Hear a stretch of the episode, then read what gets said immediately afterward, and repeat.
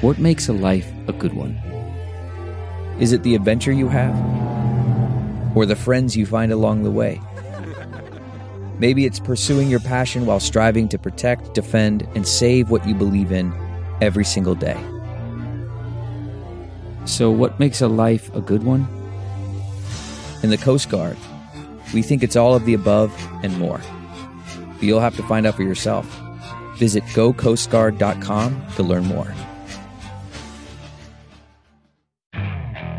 Okay, picture this. It's Friday afternoon when a thought hits you. I can spend another weekend doing the same old whatever, or I can hop into my all new Hyundai Santa Fe and hit the road. With available HTRAC, all wheel drive, and three row seating, my whole family can head deep into the wild. Conquer the weekend in the all new Hyundai Santa Fe. Visit HyundaiUSA.com or call 562 for more details. Hyundai, there's joy in every journey. Worried about letting someone else pick out the perfect avocado for your perfect Impress Them on the Third Date guacamole?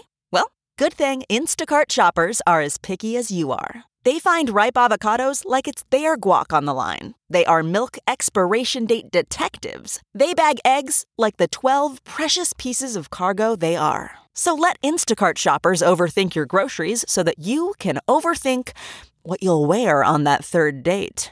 Download the Instacart app today to get free delivery on your first three orders while supplies last. Minimum $10 per order. Additional terms apply. Welcome to episode 137 with uh, my guest Aisha Tyler, recorded uh, live at LA Podfest a couple of weeks ago. I'm Paul Gilmartin. This is the Mental Illness Happy Hour. Uh, 90 minutes or eh, closer to two hours of honesty about all the battles in our heads from medically diagnosed conditions, past traumas, sexual shame, uh, to just everyday compulsive negative thinking. This show's not meant to be a substitute for professional mental counseling. It's not a doctor's office. It's more like a waiting room that doesn't suck. Website for this show is mentalpod.com. Please go check it out. All kinds of good stuff there. A forum, uh, blogs. Um, you can support the show there. Um, and I'm going to be shortly, I'm going to be posting some more information about the upcoming live show I'm, I'm going to be doing in um, Toronto. I'm going to be doing a, a live show on the, the, afternoon of Saturday, November 16th, and uh, my guest is going to be Scott Thompson from Kids in the Hall. So I'm really excited to uh, get to sit down and talk to him and uh, and see you guys. I just love doing live shows. Um, and I want to welcome also, I know that iTunes is uh, featuring our podcast on their homepage this week, so I know we've probably, um, excuse me, got some new listeners checking the show out, and um, I would say the only way that the, that today's show is a little bit different from the other shows that we do is it's a little more rollicking and, and a, a, little more comedic. Um, so uh, if if this is the first show you listen to, um, uh, I just don't want you to be disappointed if you listen to other ones expecting this kind of level of uh, bang bang bang uh, comedy. So um, just thought I'd throw that that out there to you. Um, oh, got another cutting board to raffle off. It's uh, beautifully imperfect. Some of the things don't line up, and as much as I wanted to cut it up and start over, I was like, you know what? Uh, let's just put it out there. It's beautiful and its imperfection, and I think the whoever the the listener is that wins it in the uh, in the raffle will enjoy the imperfection of it. And um, so, uh, as I've mentioned the rules before for it, um, uh, I've picked a number between 1 and 500. And uh, go ahead and give us a guess. If you're a, a monthly donor, and you, the number of guesses you get is uh, um, per whatever $5 increment you are a monthly donor, that's how many guesses you get. So if $5 a month, you get one guest. $10 a month, you get two. Uh, and if you're a transcriber, however many episodes you've completed transcribing, you get uh, one guest per per episode. Um, mail them to me at mentalpod at gmail.com. Uh, there's a picture of the cutting board on my Facebook page and on the website, uh, mentalpod.com. And uh, I think that's it. It's um, oh, and the deadline for sending me your guests is um, next Wednesday, uh, Wednesday, October 23rd, uh, noon. Pacific Standard Time. All right. I think that's about it. I wanted to read, um, before we get to the uh, episode with Aisha, and I had so much fun doing it. Um, what a great guest. I just want to read a couple of from the Struggle in a Sentence survey. That's the other thing I wanted to mention to the new listeners. There's all kinds of surveys on the website that you can um, take, which helps me get to know you, and you can see how other people respond. And um, regular listeners know that it can be quite um, illuminating seeing um, what other people think and feel and how they express it. All right. This is from the Struggle in a Sentence survey filled out by Mary. Uh, about her depression, she writes, I feel like the color gray. About her anxiety, she says, I feel like I am alone in a deep hole staring upwards, miles away from the old me and everyone else. I am so afraid I'll never get out. About her OCD, she writes, Did I? Yes, you did. Do not check again. Oh fuck, I'm checking again. Are you serious right now? Uh, about living with an abuser, she writes, always wondering where I can hide and how long I can hide before I am judged for hiding. Thank you for sharing those, uh, those, Mary. This is a uh, same survey filled out by Gabby about her anorexia. She writes, it's like a horror movie where everything feels suburban and perfect, and only very occasionally you see a flash of what you truly look like in the mirror and a skull stares back. Wow, that is heavy um, about her internet abuse, uh, her compulsive internet abuse. Uh, she writes, like I have no body, like I don't exist, like everything else is the distraction. Um, thank you for that. Um, same uh, survey filled out by um, Kelly uh, about her anxiety. She writes, shots of pure paranoia, and about her borderline personality disorder. She writes, It makes you an empty person suit at the end of the day, hung up in the closet with no one to fill it. Thank you for that. We don't get a lot of people um, sharing about what it feels like to have borderline personality disorder, so I encourage any of you out there that uh, that do live with that to uh, help us understand it more, help us understand what you're going through, um, what it feels like. Same survey filled out by, um, I think these are all women that filled out these God bless you, gals. There's some other term that's even more dated than gals.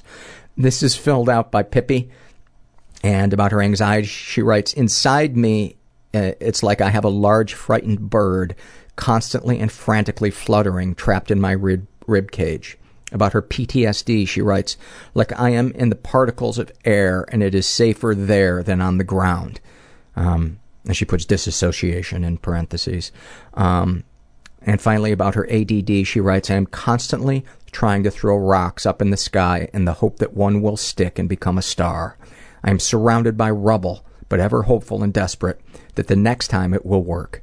I'm scared to stop throwing the rocks up and wishing because I'm scared to stop throwing the rocks up and wishing because I don't know how else to be, and if I stop, I will see how few stars I have and how many rocks are at my feet.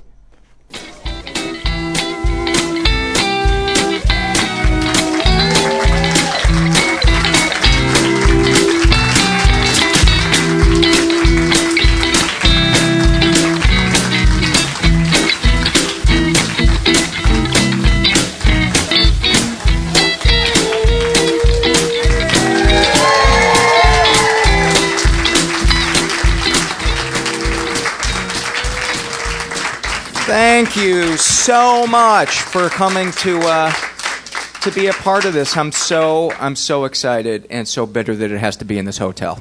I, I actually the the people the staff here have been fucking amazing. So nice when you can find one of them. It has. When I walked in, I thought that it was a Halloween theme that there was uh, cobwebs at the concierge desk. But I had no idea. It it, it, did any of you guys go to the reception? The uh, yeah. Did you enjoy the Auschwitz burger? It was. I actually, when I opened it up, I, I, just instinctively I looked up for a guard tower, and I and I and I didn't see one. So then I went to the the restaurant off the bar, and I think it took like 20 minutes for somebody to come, and they did come, and I ordered a hamburger, and it arrived an hour later uh, cold and overcooked. But I was like, you know what? Uh, you're here, you know, you're going to have a fun show. Stop being a fucking whining privileged white guy. And then I remembered that I'm paying $500 for a room, and I was like, I'm going to take somebody's fucking head off.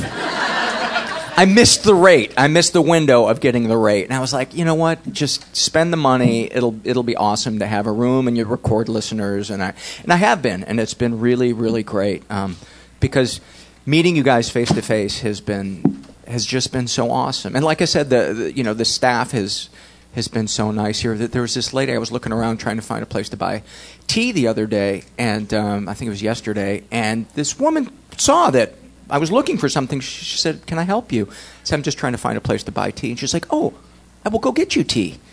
I was like, "Wow, that's awesome!" So she went, she got me tea, and she's like, "No, no, no, no, no, no money. It's you know, my pleasure." And and then she did it uh, like an hour later, she said, "You know, can I get you anything again?" And I said, "Actually, I would love another tea." So she went to like another floor and got a tea, and she said, "Can I, can I get you anything else?" And so, cut to, she's washing my feet. and I said, "My burger was overcooked," and I kicked her in the face. Actually, I kicked, I kicked her in the chest because it doesn't bruise as much, and you can't be prosecuted but I, but I, uh, I was like, you were so sweet, and um, and I, I just wanted to to meet the manager here because clearly it's it's a budgetary thing. It's not that the people are incompetent. It's just like I, I don't know if you know, but the hotel was sold, so I think the the people that owned it must be still paying the bills, and they're like, well, fuck those people. You know, we're gonna we're gonna we're gonna save money, and. Uh, Sure enough, I'm sitting in the lobby hoping to get recognized and um, feeling bitter that nobody has. And, uh, and no, I was actually I was, I was waiting for, for somebody, and um, and this pregnant lady has uh, a cup of ice and a, and a newborn, and um, or not a new that would be impossible, pregnant and a newborn, and um, she had a baby. She wasn't pregnant, and I I wanted to impregnate her. That was it and um, she spills this cup of ice all over the floor by the elevator. And uh, my instinct was to get up, but I thought it'd be better to just watch this and see what happens. and so they come and clean it up, and the manager is there. And the manager comes up to me and says, "You know, how has your stay been?" And I was like, "Finally, I can fucking unload." And I said, "Everything is awesome." and then I hated myself, and now I'm here.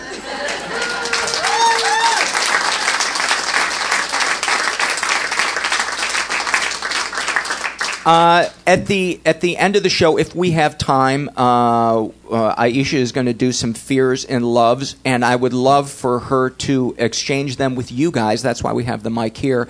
So. Um, if you are feeling bold enough, uh, maybe think of some that, that you would like to share. And uh, like I said, if there's time, we'll we'll do that at, at, the end. But let's get to it. You know, I could list all her her credits, but I know she's not that kind of person. Um, let's get her up here. Aisha Tyler.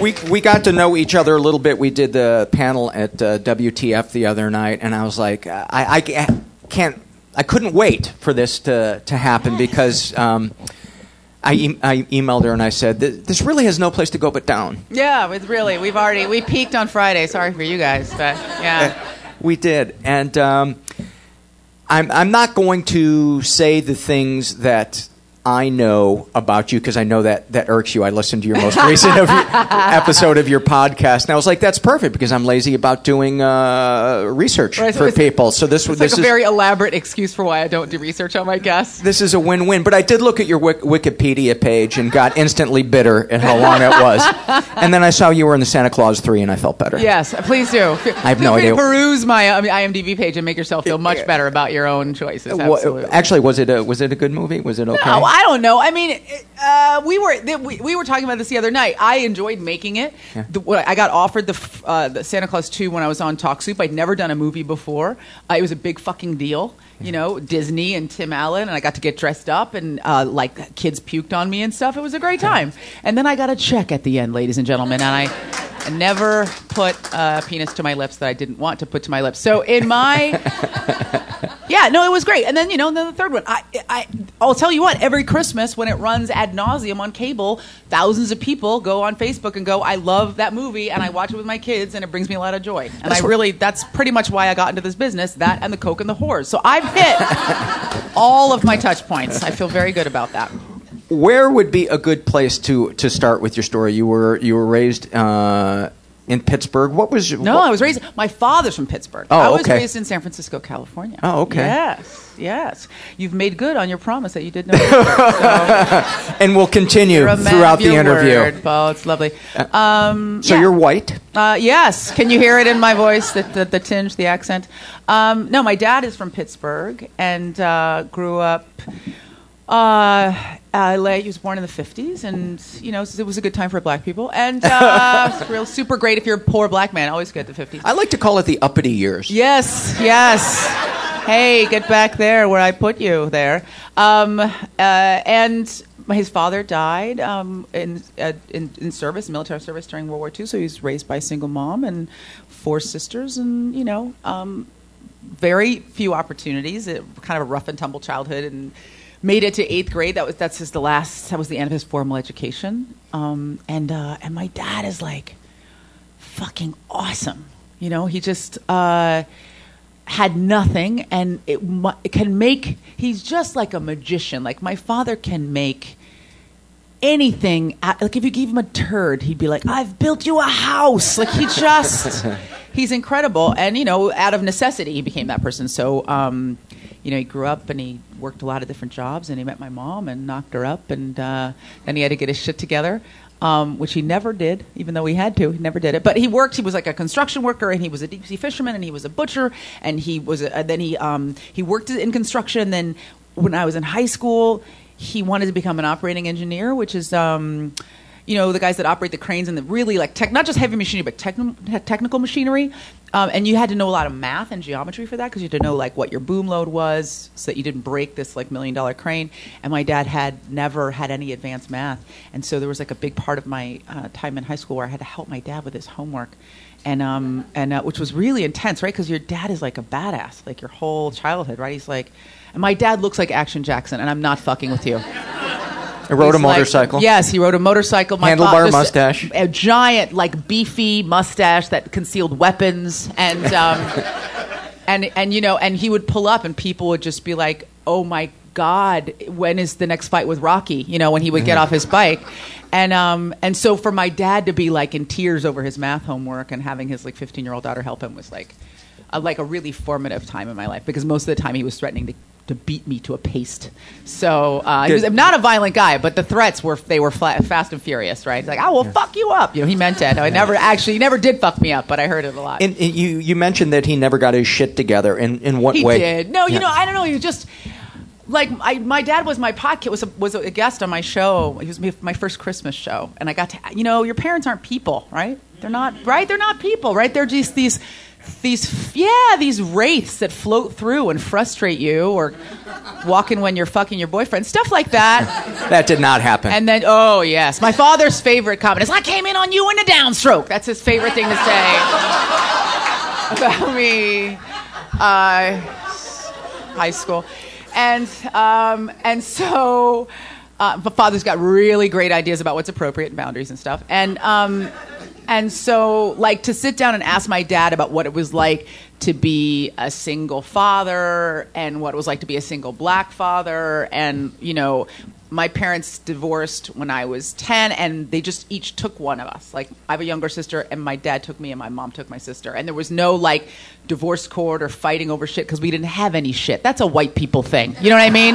like fighting over who's going to get the house and who's going to have weekends, right? My they were like my father was like which one can wash and feed itself? And that was how how how did how did they decide who was gonna? Who, that was really that was it. really that it. was really it. Like my mom took the little one. The one that was Yeah. still kind of like, you know, needed a mom. And, and my how dad did how took did me. you feel? Did you want to be with your mom? Um, ah, God, it's funny because I want to be like I was bruised, but I wasn't. You know, I I was really a pragmatic kid, and I could see my parents had tried to stay together. They had tried, they had broken up and tried like a bunch of times, and I could see they weren't happy. And I was like, oh, this is how shit goes down. My, I, my dad and my mom, but especially my dad, is like a no whining father, you know, and it, it, his that like philosophy like infuses my whole life now. Like he was just like, shit is fucked up. Move the fuck on, you know, and Which ju- is like, terrible in a birthday card. it, oh yes, very. Or like when he when it comes three days late and it's like, sorry, I didn't show up. Move the fuck on, you know.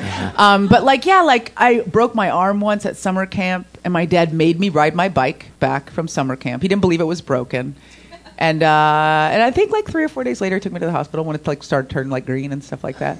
He was just like a dad that was like, you know, like shit's fucked up. You know what I mean? Like you couldn't sit here and cry about it. The world is a fucking terrible place. My mom, your mom and I fucked and made you, and now you have to deal with it. You know what I mean? And what did that, was what, what did that feel like as a as a little girl?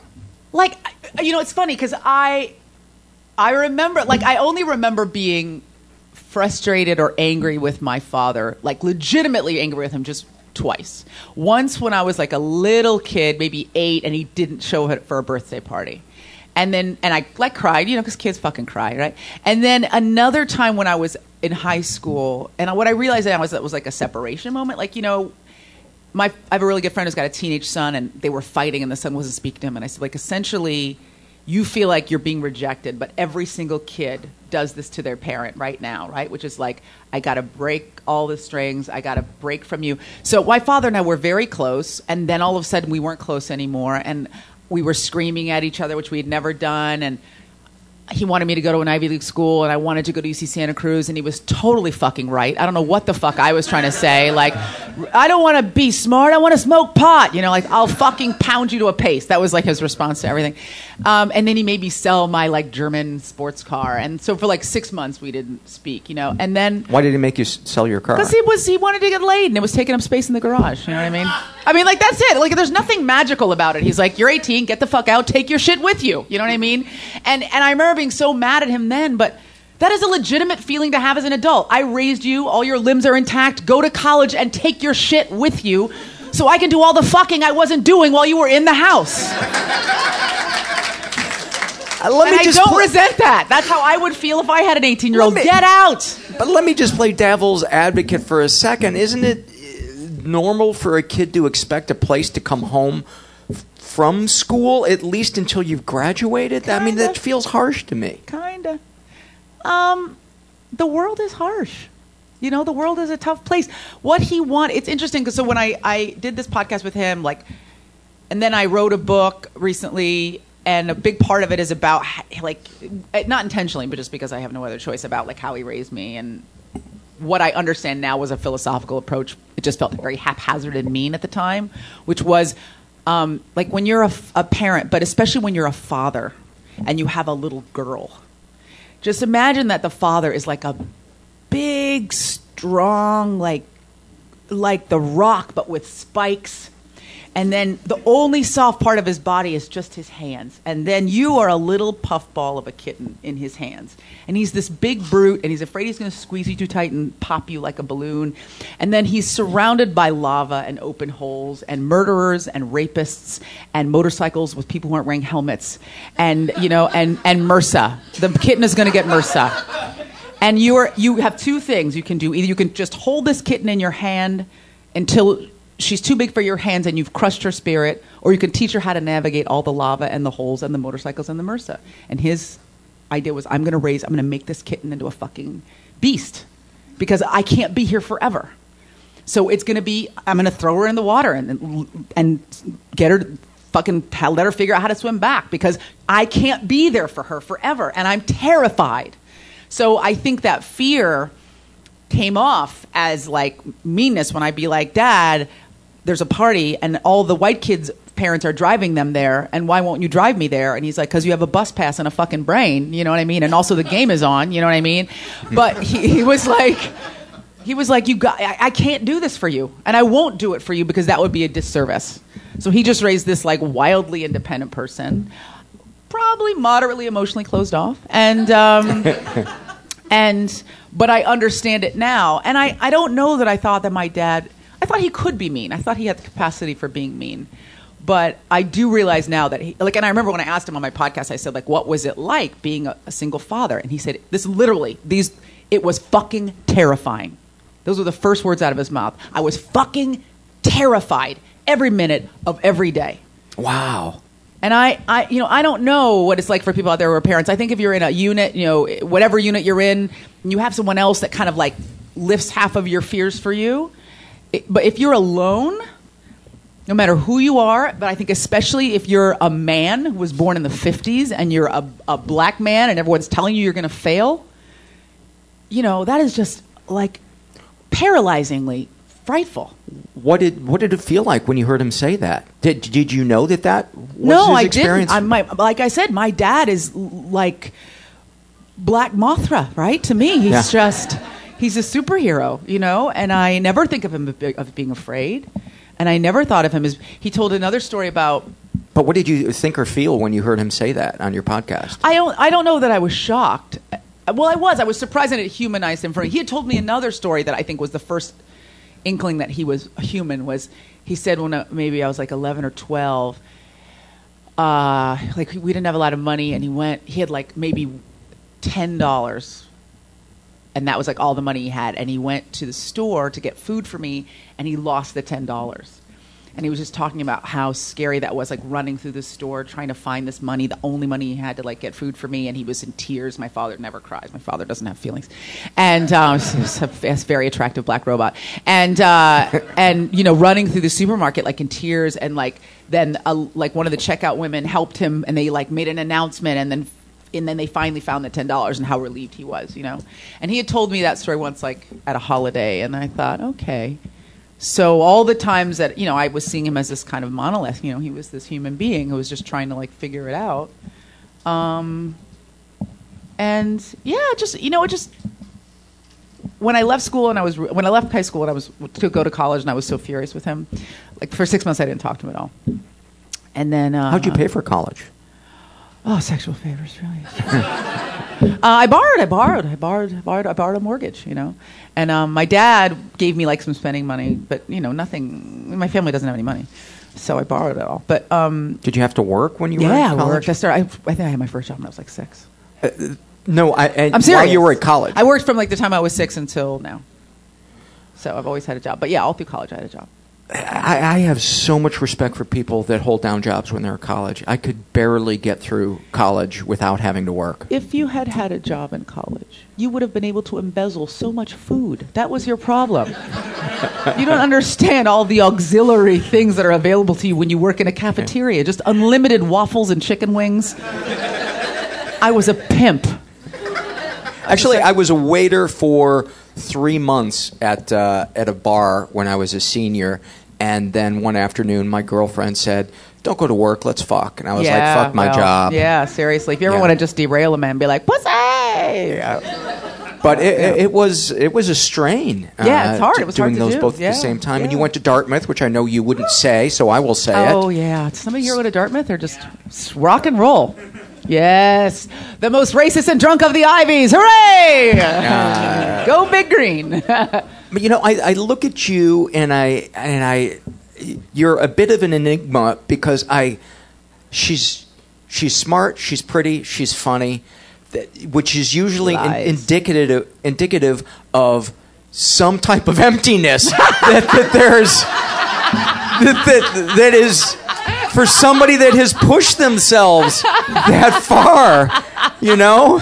Some type of unfulfilled need to work on your personality that hard when you could have coasted by by being tall and, and pretty. oh, coasting is repulsive.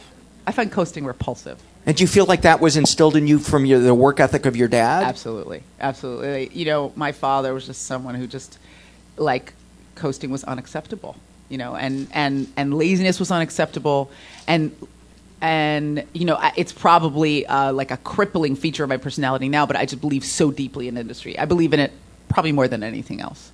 I feel like I don't understand we were talking about this the other day on, on Mark's show, show, and by not, I'm not referring to you and Mark, but like by extension, I don't understand people who complain about things not going their way when they don't do anything. I have just no fucking patience for. This business is especially full of people who think that they haven't been given their just desserts. Right. And then you ask them what they've done, and they're waiting for someone to fucking, you know, they're waiting for Randy Jackson to knock on the door and go, yo, dog, want to be famous? Like, fuck you. That is never going to happen because Randy stopped saying yo, dog a long time ago. So I just, I just, and the fact of the matter is that industry may not, like, hard work may not turn out the way that you want it to. It's entirely, po- the world is terribly unfair. Terribly unfair. That's just the nature of being alive. But what hard work does is it imbues your life with value. And so even if you never get to where you want to go, every single day is filled with value because you're doing something that you love. And so when people come to me and go, like, I want to be in the business, I want to be famous, I go, well, first of all, if you want to be famous, leave now and get a real job because it's not Absolutely. Um, but if you love art and you love making art, regardless of whether you ever become famous, your entire life will be a joy to you. So there's a million things I do every day that no one's ever going to see that I'm thrilled by. Um, I'd like for people to see them, but they may not. Give me some examples. I do. I write a lot of stuff that's never probably going to be produced. And um, what format? uh, like I've you know, just written, you know, grips of handfuls of screenplays, you know. Um, but I also wrote, wrote a lot of stuff, and no one was going to make it. So then I just started making it myself, you know, which is I think the nature of the podcasting, you know, world, also, which is just, you know, people. I think people see me now and they're like, "Why do you waste your time on a podcast?" But when I started my podcast, I didn't have a job. Um, and so, or I had one job that didn't pay very much, and so I was like, you know, I want to make something that's mine. So even if I had three jobs, I wanted something that was mine because nothing in the entertainment business is ever truly yours. Right. And my podcast is entirely mine. I don't have an engineer. I don't have a producer. I make it myself. I built my website. I upload it and conform it, and I do I everything. you. My yeah, I'm a dick. I probably sh- I'm a control freak too. I should probably give it to somebody else to do. I'd be happier, but um, well, I would. Do you frequently feel overwhelmed by the Yes, amount of shit you put on your plate? How do you absolutely. how do you deal with that? I like it. It's like it's like it's like psychological cutting. I realized that just now when I said that out loud. Yeah? That's what it is. Yeah, I like that feeling of That's pretty of, profound. of, of, of panic. It's that's Yeah? my, that's yeah that's like That's my the great motivator. cutting. Yeah, totally. When does the panic become overwhelming? Give me some instances where it becomes unman. Does it become unmanageable? No, because I've learned to manage it. You know, I'm like a high functioning alcoholic, right? I get up every day and I get it done. And I finally hired an assistant, which was like the 1% of extra work that made things not always be in panic mode. Uh, and some things don't get done, which is, or they get done eventually, not maybe on the schedule I'd like, but everything always gets done.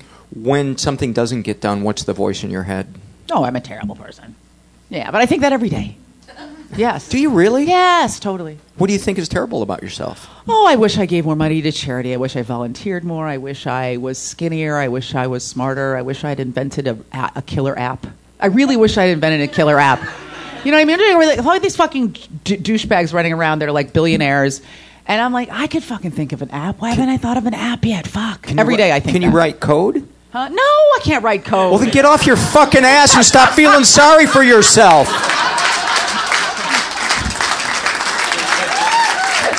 Oh, I like that. That was really, that felt good. That felt really good. Oh, thanks for making the voices in my head real. That was nice. We, you know, we had a moment on uh, on WTF where we both um, looked at each other after sharing our morning panic, Yes, the morning panic. and, but we handle it in com- completely different but it ways. was exactly the same set of thoughts, right? Which yeah, is like, I slept I've- too late. I'm a lazy piece of shit. The world is passing me by. That's it. Every day, that's what I think. and then I the stomach tightens a bit. Oh, you feel a little pukey. Little dread. Oh God, I'm gonna die today, and all my dreams will have been for naught. What do you? But then you get out of bed, and I go. The answer is sleep. Yeah, sweet, sweet skitter. sleep. I skitter in a like in a in a panic to my computer, and I try to figure out what what to do. Yeah. what what is it um, when that when that panic hits you? Um, what is the the fear that you're going to fall behind what is meant to be for you? It's less pregnant. Well, yeah, yeah, maybe it's that. You know, I just, God, this this is really like an ego-driven aspect of looking at your life, right? Like, I want to be relevant. I want to have done something. I feel like that's really egotistical and fatuous, but but so human. but human, but very human, right? And I don't have children, so my legacy is going to have to be a bunch of shit I made on my computer. You know what I mean? Like that's, you know what I mean? That's what I'm going to leave behind a bunch of shit on YouTube because I'm not going to have a progeny. So, um, so yeah, I do feel like it's like I I feel like you know if you want to make it really like big and, and existential, life is precious, and I've been given these gifts, and one of them is self awareness and awareness of my abilities and awareness of my shortcomings, and if I'm not living up to the best of my abilities, I'm not. I'm not respecting this gift that I've been given, you know, and um, and also, you know, again, to maybe even draw it back to podcasting, when I started making my show, I just wanted to make a little show and talk to my friends. And I know this has happened to you uh, unexpectedly, unanticipatedly, and a little embarrassingly. People write you and go, You got me through a divorce. You helped me when I was considering suicide. I had a guy write and say, Your show was the last thing my mother and I listened to before she died of cancer. Wow. You know, and then people say that You to killed you her. and you feel I did, thank you. you feel a responsibility then. You know, Yeah. you feel a real responsibility to try to be better. What does that connection feel like to you, though? Um God, just I don't know the answer to that question, you know, I because it wasn't a, like a mantle I wanted to take up. So I feel grateful. I feel Yeah. grateful. A lot of I feel a lot of gratitude that that if, that I bring anything of value into anybody's life at all, and I don't expect it, and I don't. In, I don't think I'm going to help people. Um, but I'm very grateful that I do. You know what I mean? And then again, once you've created that bond, you have to service it. I think it's it feels a little selfish to walk away from it. I mean, I will fuck my podcast, but I, you know, no, I, I, I do. I feel an obligation now. You know, it's an incredible amount of work. It, it eats, it eats at, away at all the fringes of my life, but I, I do love to do it. And talk about the, the value that I'm assuming it brings that value to your life that you were talking about from industry. Yeah. From being industrious. Yeah, and I, and I feel like I, you know, like you seem like a curious person, or you're faking it really well right now. I'm actually asleep. I know, I can tell. it's uh, it's a, it's a skill I haven't. Uh, no, so um, like one thing I was unanticipated is like I don't ever sit with anyone in my life, not even maybe my husband, like if I've been drinking, uh, for longer than a few minutes and have a conversation. Do you know what I mean? Like, it's rare in this culture that you sit anywhere and talk to anyone uninterrupted about ideas. You're just texting. I'll see you at seven. What do you want? Is, there chicken? Why? Why is the coffee in the office fucking not never delicious? You know, you're never you're never having a real conversation. I, I get to sit down with people for an hour and a half and talk to them about like their dreams and their work. And so I think I get more out of it than they do probably. So there's that. That just adds like a very selfish aspect of value to my own life, which is just I'm a, I get to have these extraordinary experiences. I fall in love with every single one of my podcast guests when I sit down with them. You know what I mean? It's sometimes appropriate, sometimes totally inappropriate, and uh, so make them feel really uncomfortable. And um, How does it uh, express yourself when it's inappropriate? Oh, I told um, I told Cheyenne Jackson, who's gay, that I had a girl boner for him. um, and then he told me he had a girl boner for me, which was awesome. uh, I definitely think I sexually harassed Joe Manganiello a little bit. I think it was like it was like if, a, if there had been like a psychologist there, there would be like some board. There's some lines. There's Yeah. some borders here that are being. Um, but yeah, you know, I just. I experienced the same thing, by the way. That Right? that intimacy I've craved my entire life. Yeah. And when somebody opens up their heart to you, it's it's like the most beautiful gesture that you Mm-hmm. can imagine, and especially when it's somebody that you didn't know very well beforehand. Mm-hmm. It's it's the feeling I've been looking for. It's a feeling I looked for in my family, but didn't know that I was looking for. Right. And so when you find it and it's from a stranger, it's like. The, the hand of God coming down and, and hugging you, or I guess high fiving you. Mm-hmm. Yeah, high fiving, or like maybe like dapping or something. Sure. And and and I, I feel also like this incredible gratitude when people are really like present and honest because sometimes they're not, and it actually it's been rare because when you get someone alone for longer than fifteen minutes. They kind of break down even against their will sometimes. You know what I mean? But uh, I've only had a couple of guests who I won't name who just kind of stayed inside like their shell. Yeah, and that's okay. I mean, you you know whatever you need to do. To Were they um, high profile? Yeah, I think there there are a couple people like who I'd really love to interview who I've, I I won't because I, I already know having spoken to them that they're not people. Yeah. You know what I mean? Yeah, I mean you're just they're just always. How was Jamie Foxx? Was I wrong? no, you were ri- you were wrong. Although you were right, but you were wrong. That's not what I was talking about. I was talking about somebody very similar to him. But yeah, just someone who's like oh, like they've spent their whole career cultivating a persona, and now they don't remember how to be a person. And I feel mainly sorry for them. You know what I mean? I don't. You know, I I, I, try I try to avoid feeling contemptuous. It's it's it's like they're lost in a house of mirrors, but they think it's like Versailles. Right. Ooh, but Versailles is so pretty. Has anybody ever? There's a lot of fucking mirrors in Versailles, man. Yeah. Um, yeah, no, you're right, and I and and I I don't know. I mean, I think I think in our culture generally, I don't just think in the entertainment business. There's a challenge, which is just to try to remain human, you know, and be authentic. And I don't. I think that all powers, all external powers, are pushing everybody, not just people in the entertainment business, but everybody towards inauthenticity all day Absolutely. long.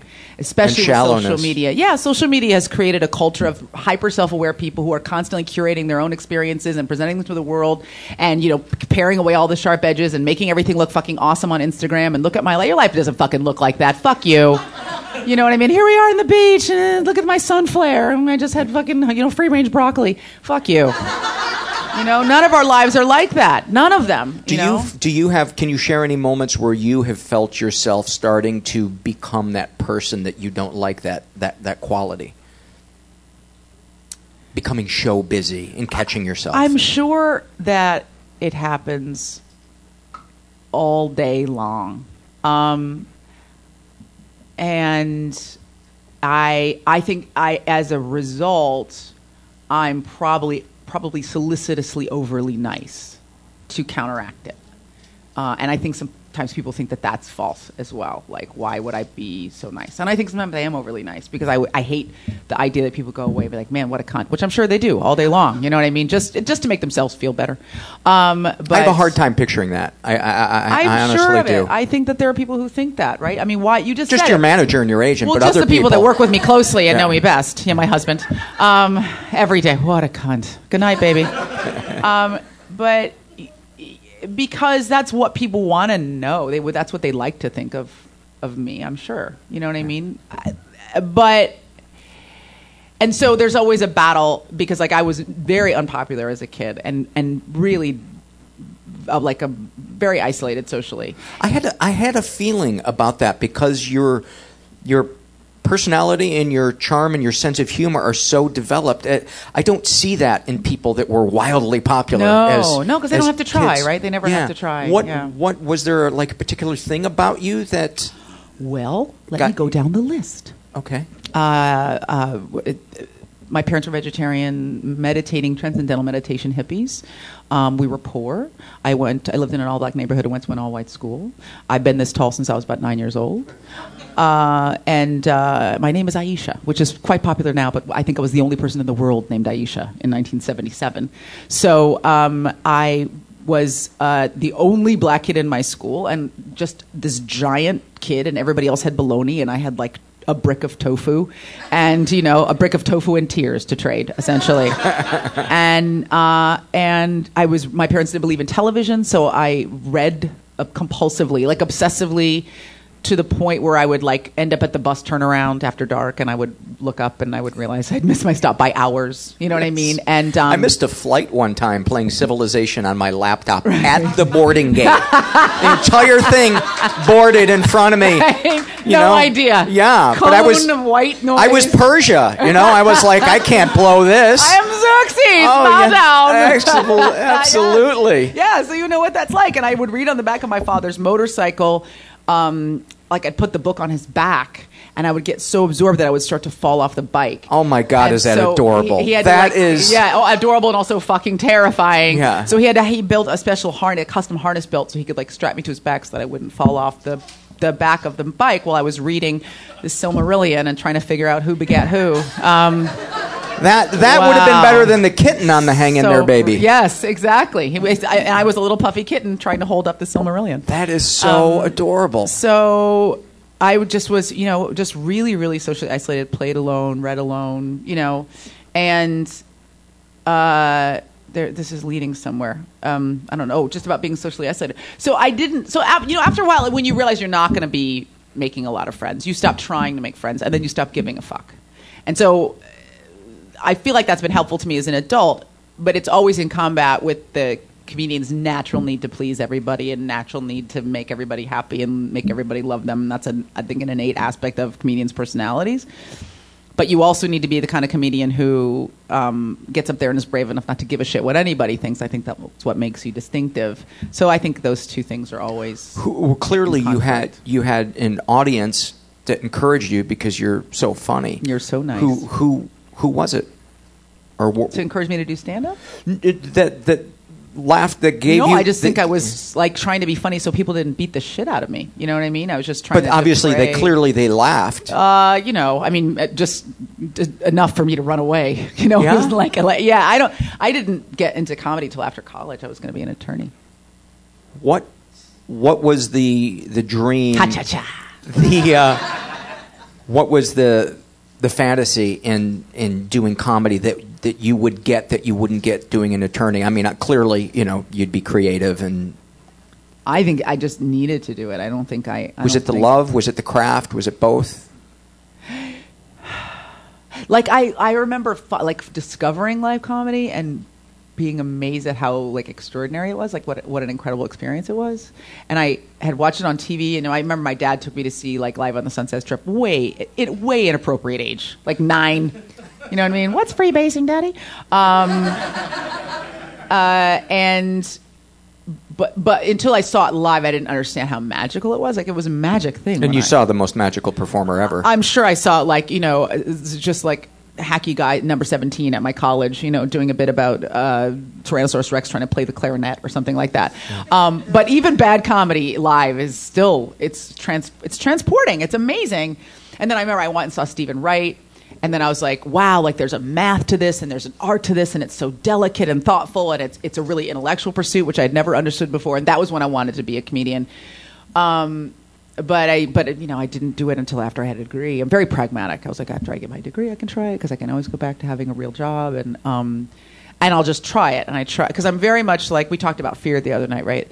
And uh like for me I, wrote it like the opening to my book is about how I was never afraid. And what I realized was that I've always been afraid, but I like I'm like a fear attacker, so I run towards the thing that's most terrifying to me. So I was like I'm just to so I'll try anything. So I just like I'm to try it and see and what it's probably to go terribly and then however whatever happens after that we'll figure it out. And I did it and I got like literally like a moderate like a serviceable ambivalent titter um, from probably like a waiter or something was like, please let it be over. And, um, and then that was it. But just one laugh was all it took. You know what I mean? And then it's a compulsion. You know, it's not like i I've decided to become a comedian. It's like I figured out who I am. And that, I think those are, you know, and then you, then you just keep doing it really against your will and better judgment. You know, I just, I can't, I can't remember the number of times I stood like literally in hysterics in the middle of my house going, why did I pick this fucked up job? Why did I do this to you? You know, my husband's like, what do I, do you need drugs? What do I do to make this stop? You know, just because, you know, just there, it's just years of misery, just years of abject misery, you know, punctuated by brief moments of joy. Do you remember the first joke that you were proud of that worked solidly? It was last Tuesday, and um, no, I don't. Yeah, I guess so. I did a bit about uh, my my my husband. I've been with him since we were kids, so uh, like sophomore year of, of college. So I did a bit about him, about his family. It's not a very good joke, but at the time I loved it. About his family meeting me and realizing that their like nice, sweet Irish Catholic son was going to marry a six foot tall black comedian from San Francisco, and uh, and that, that's about how many laughs I got on that joke. Um, and uh, I'm sure I did it better when it was a bit, but uh, you know, just like what that what that realization was, and then how they eventually came around to feeling like I like my husband. and I had the best marriage out of you know in their family. Um, mainly because we're so fucking weird, like who nobody gives a shit, right? You know, like look at those What- freaks what- out there. What drew you to your husband? Huge dick. Which is unusual for the Irish Catholics, by the way. Easy now. Hitting close to home. Um, he's he's extraordinarily kind. He's like the kindest person I know. Yeah. And does that? Do you like that because you feel seen, or it feels safe, or both? I think probably all of those things. And um, he's like the exact opposite of me. Like he's really thoughtful and considered.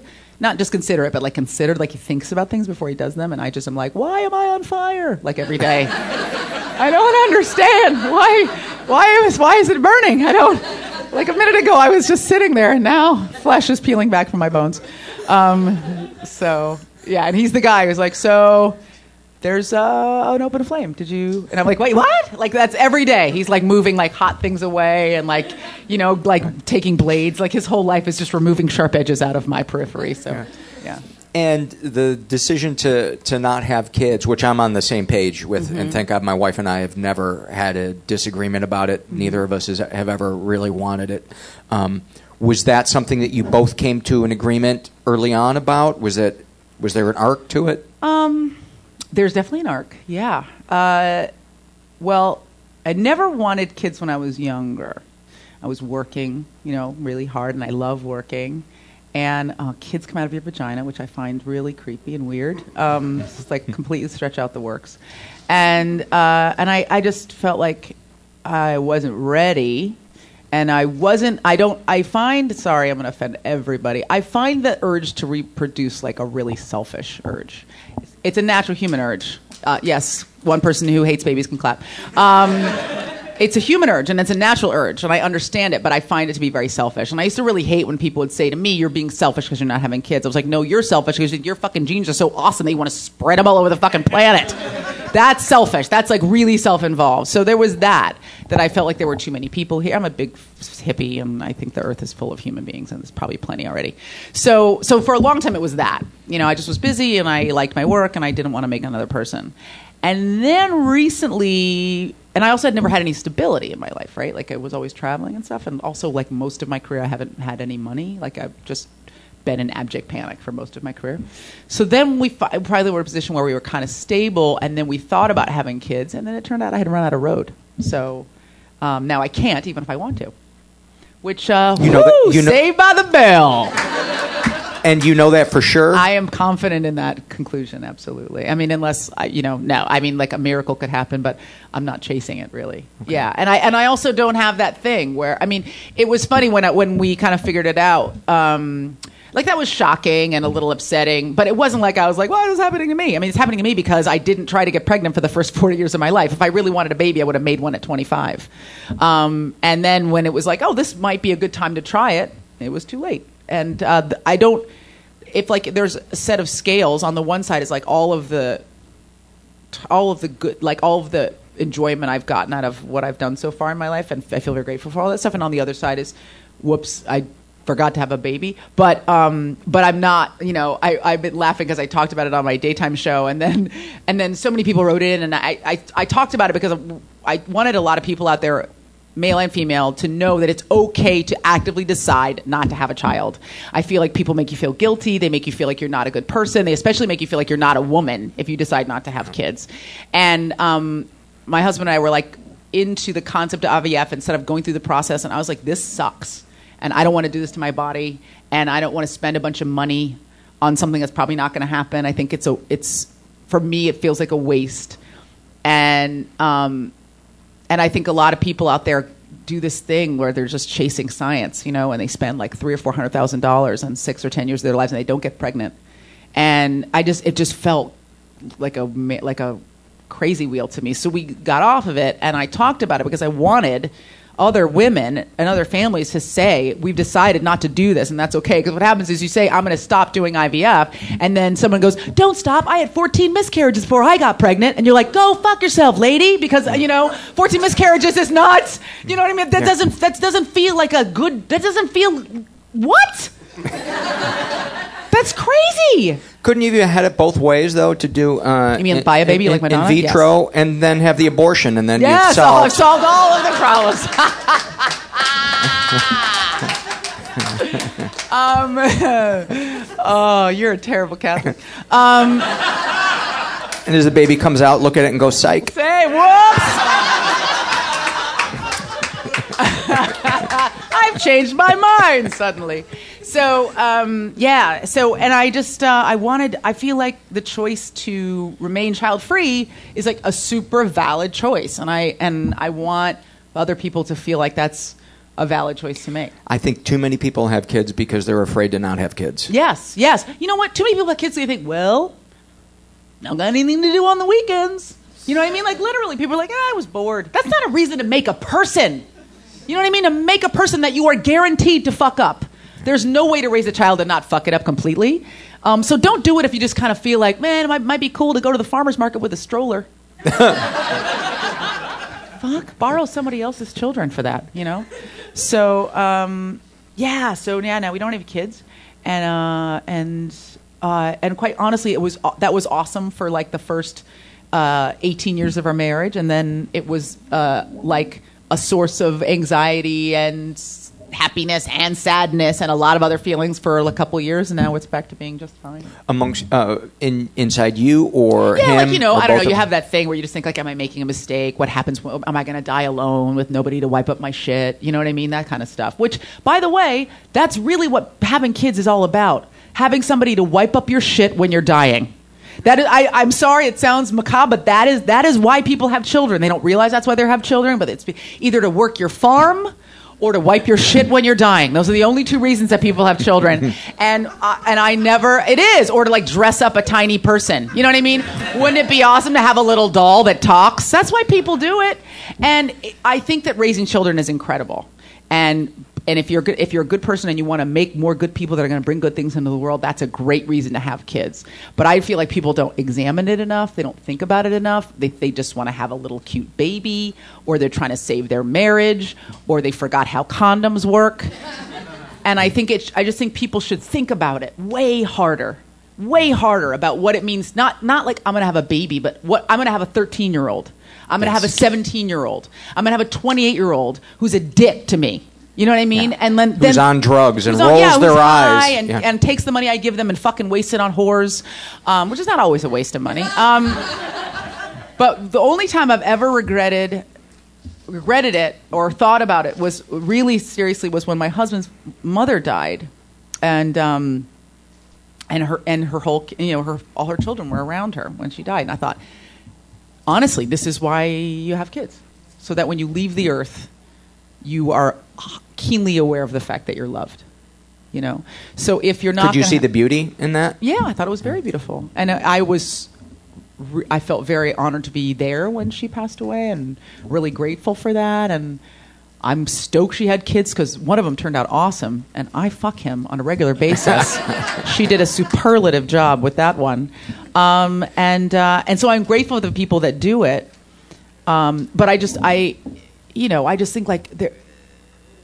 New York Times did this article recently, and this woman like asked the people, "Why did you have kids?" And the number of people who wrote in and said, "I did, and I wish I hadn't," and other people wrote in and said, um, "I didn't want to, then I did, and it was an incredible experience. I'm really grateful for." Like I feel like there's a multitude of of emotions about, you know, being a parent that people don't acknowledge, and um, I think there's a lot of ways to bring good things into the world besides making it a human being that will, without a doubt, resent you and break your heart. I think making an app is a great way. making way. a nap, It's making- the world's baby. making a desk. Aren't you a furniture maker? I am. How'd you know that? We talked about it on Marc's show, and Oh, we did. talked about how you were you were you were you were riddled with anxiety about your furniture That's not being perfect. yeah. But I, I think that perfection in art, as I said the other day, is an is an impossibility. I like what you said. Could you could you reiterate it for our, our listeners? Your idea about making art and the impulse to make it perfect and then shutting down. Right. So we were talking about like this crippling internal voice that tells artists that whatever they're doing isn't going to be good enough and tends to result in artists not creating. And I was saying that um, the problem is that it isn't going to be perfect. And if you can't push past that fear, you'll never make anything.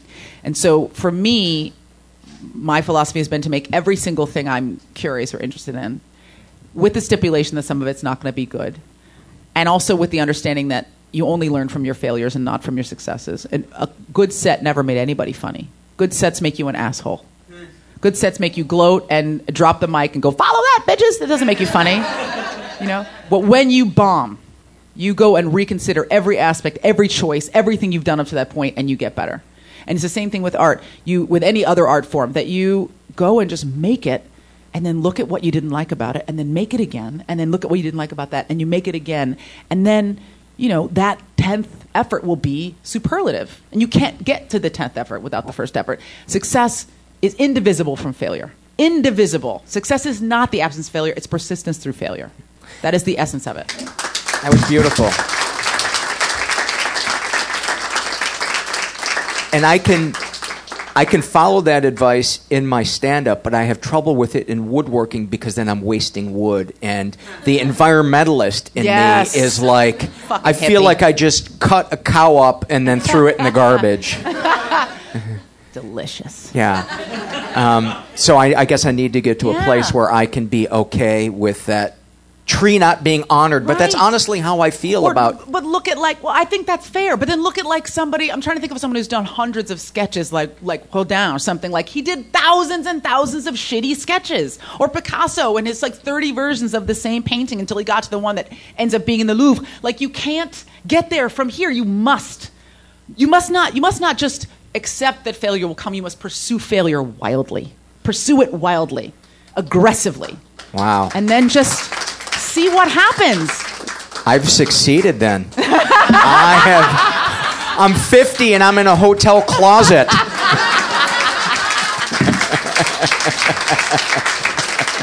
Well done, sir.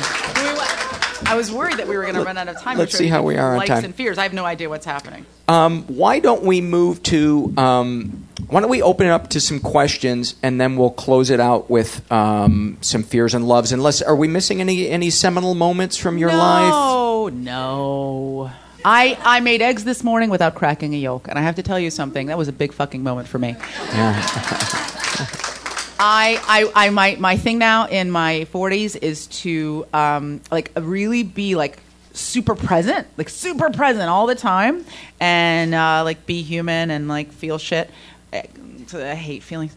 Um, so and so I like literally every Sunday I make eggs, and every Sunday I break one yolk out of five, and it makes me fucking bananas. My husband has three, I have two, and um, and today I made I, I cracked five eggs. I'll break a yolk, and I was like, you know, small. Let, yeah, I know there's a war in Syria, but look at these eggs.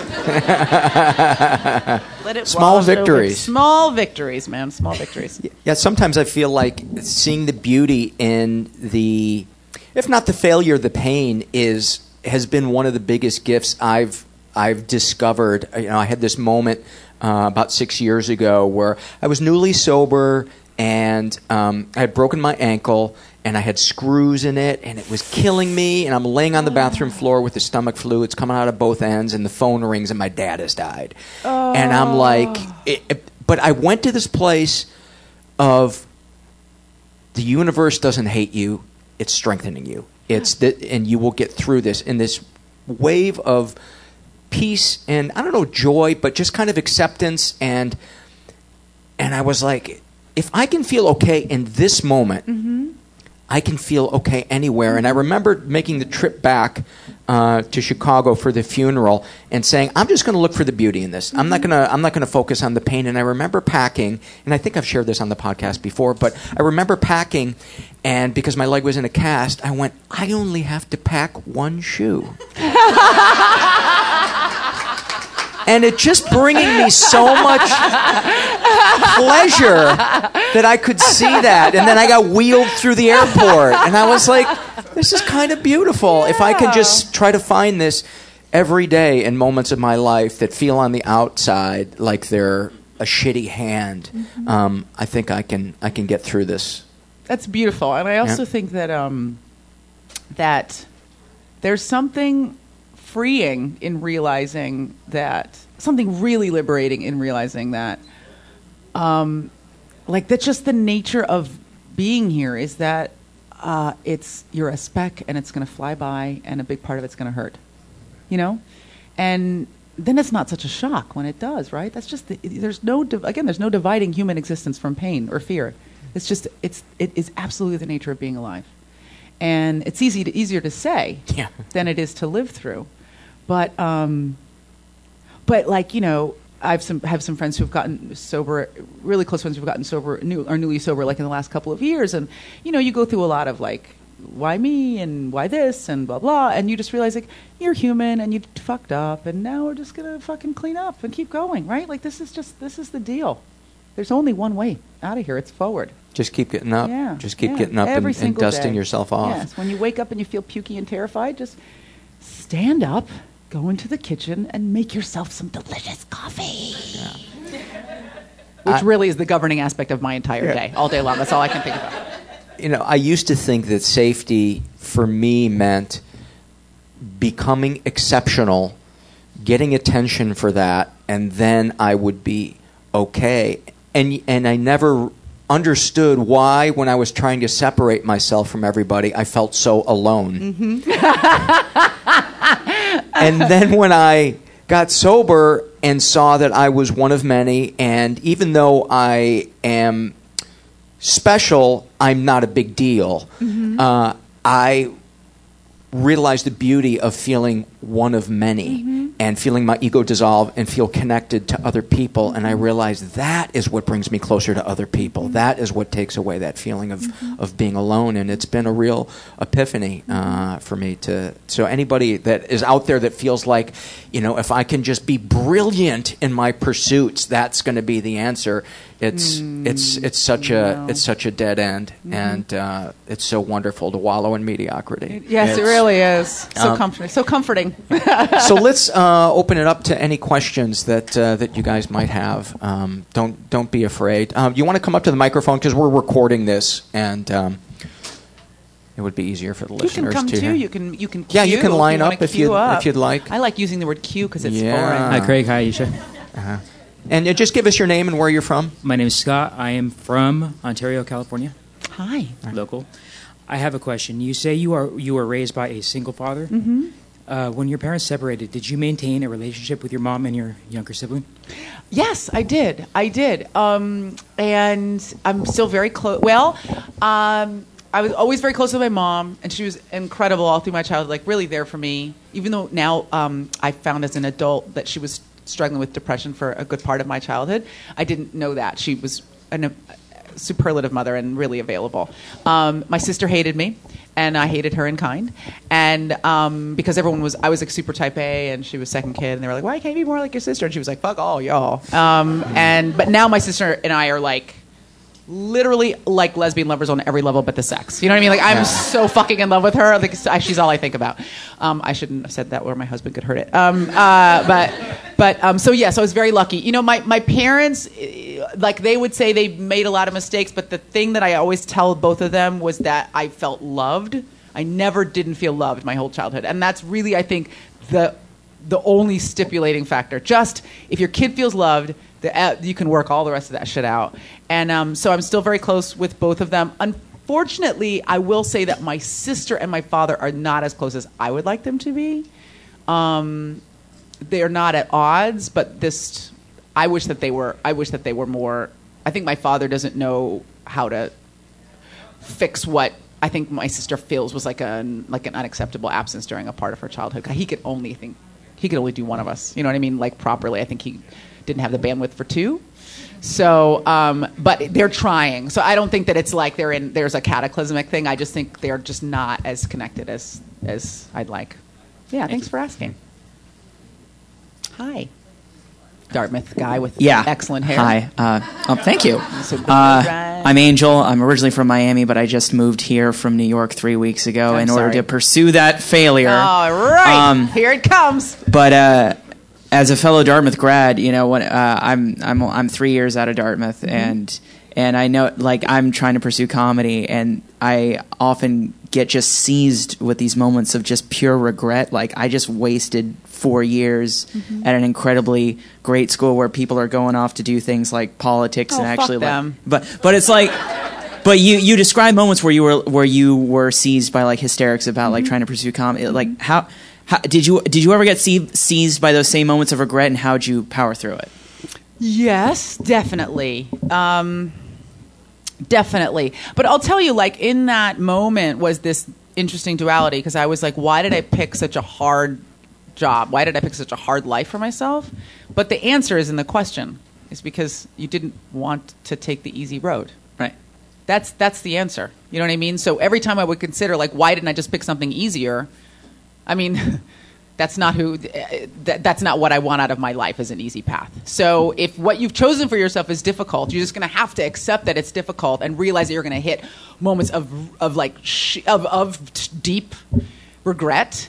Um, but in that regret, ask yourself, is this what I want to do? And if it is, then you just have to accept that this path is difficult.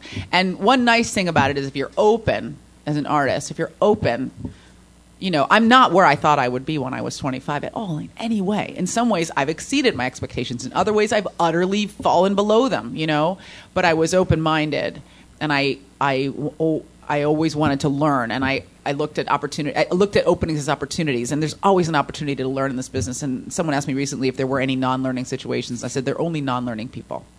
so you know, just be open and be aggressive, and um, realize that probably the way that you think it's going to go down is not the way that it's going to go down. Um, and that's okay.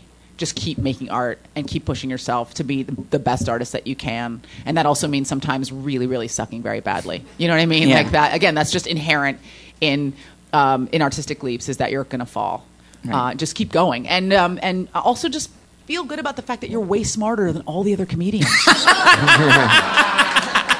and, and, sometimes you will never know what your dream job is until it falls in your lap, and you'll be like, "Oh my God, I love this! I could have never predicted that I would be doing this."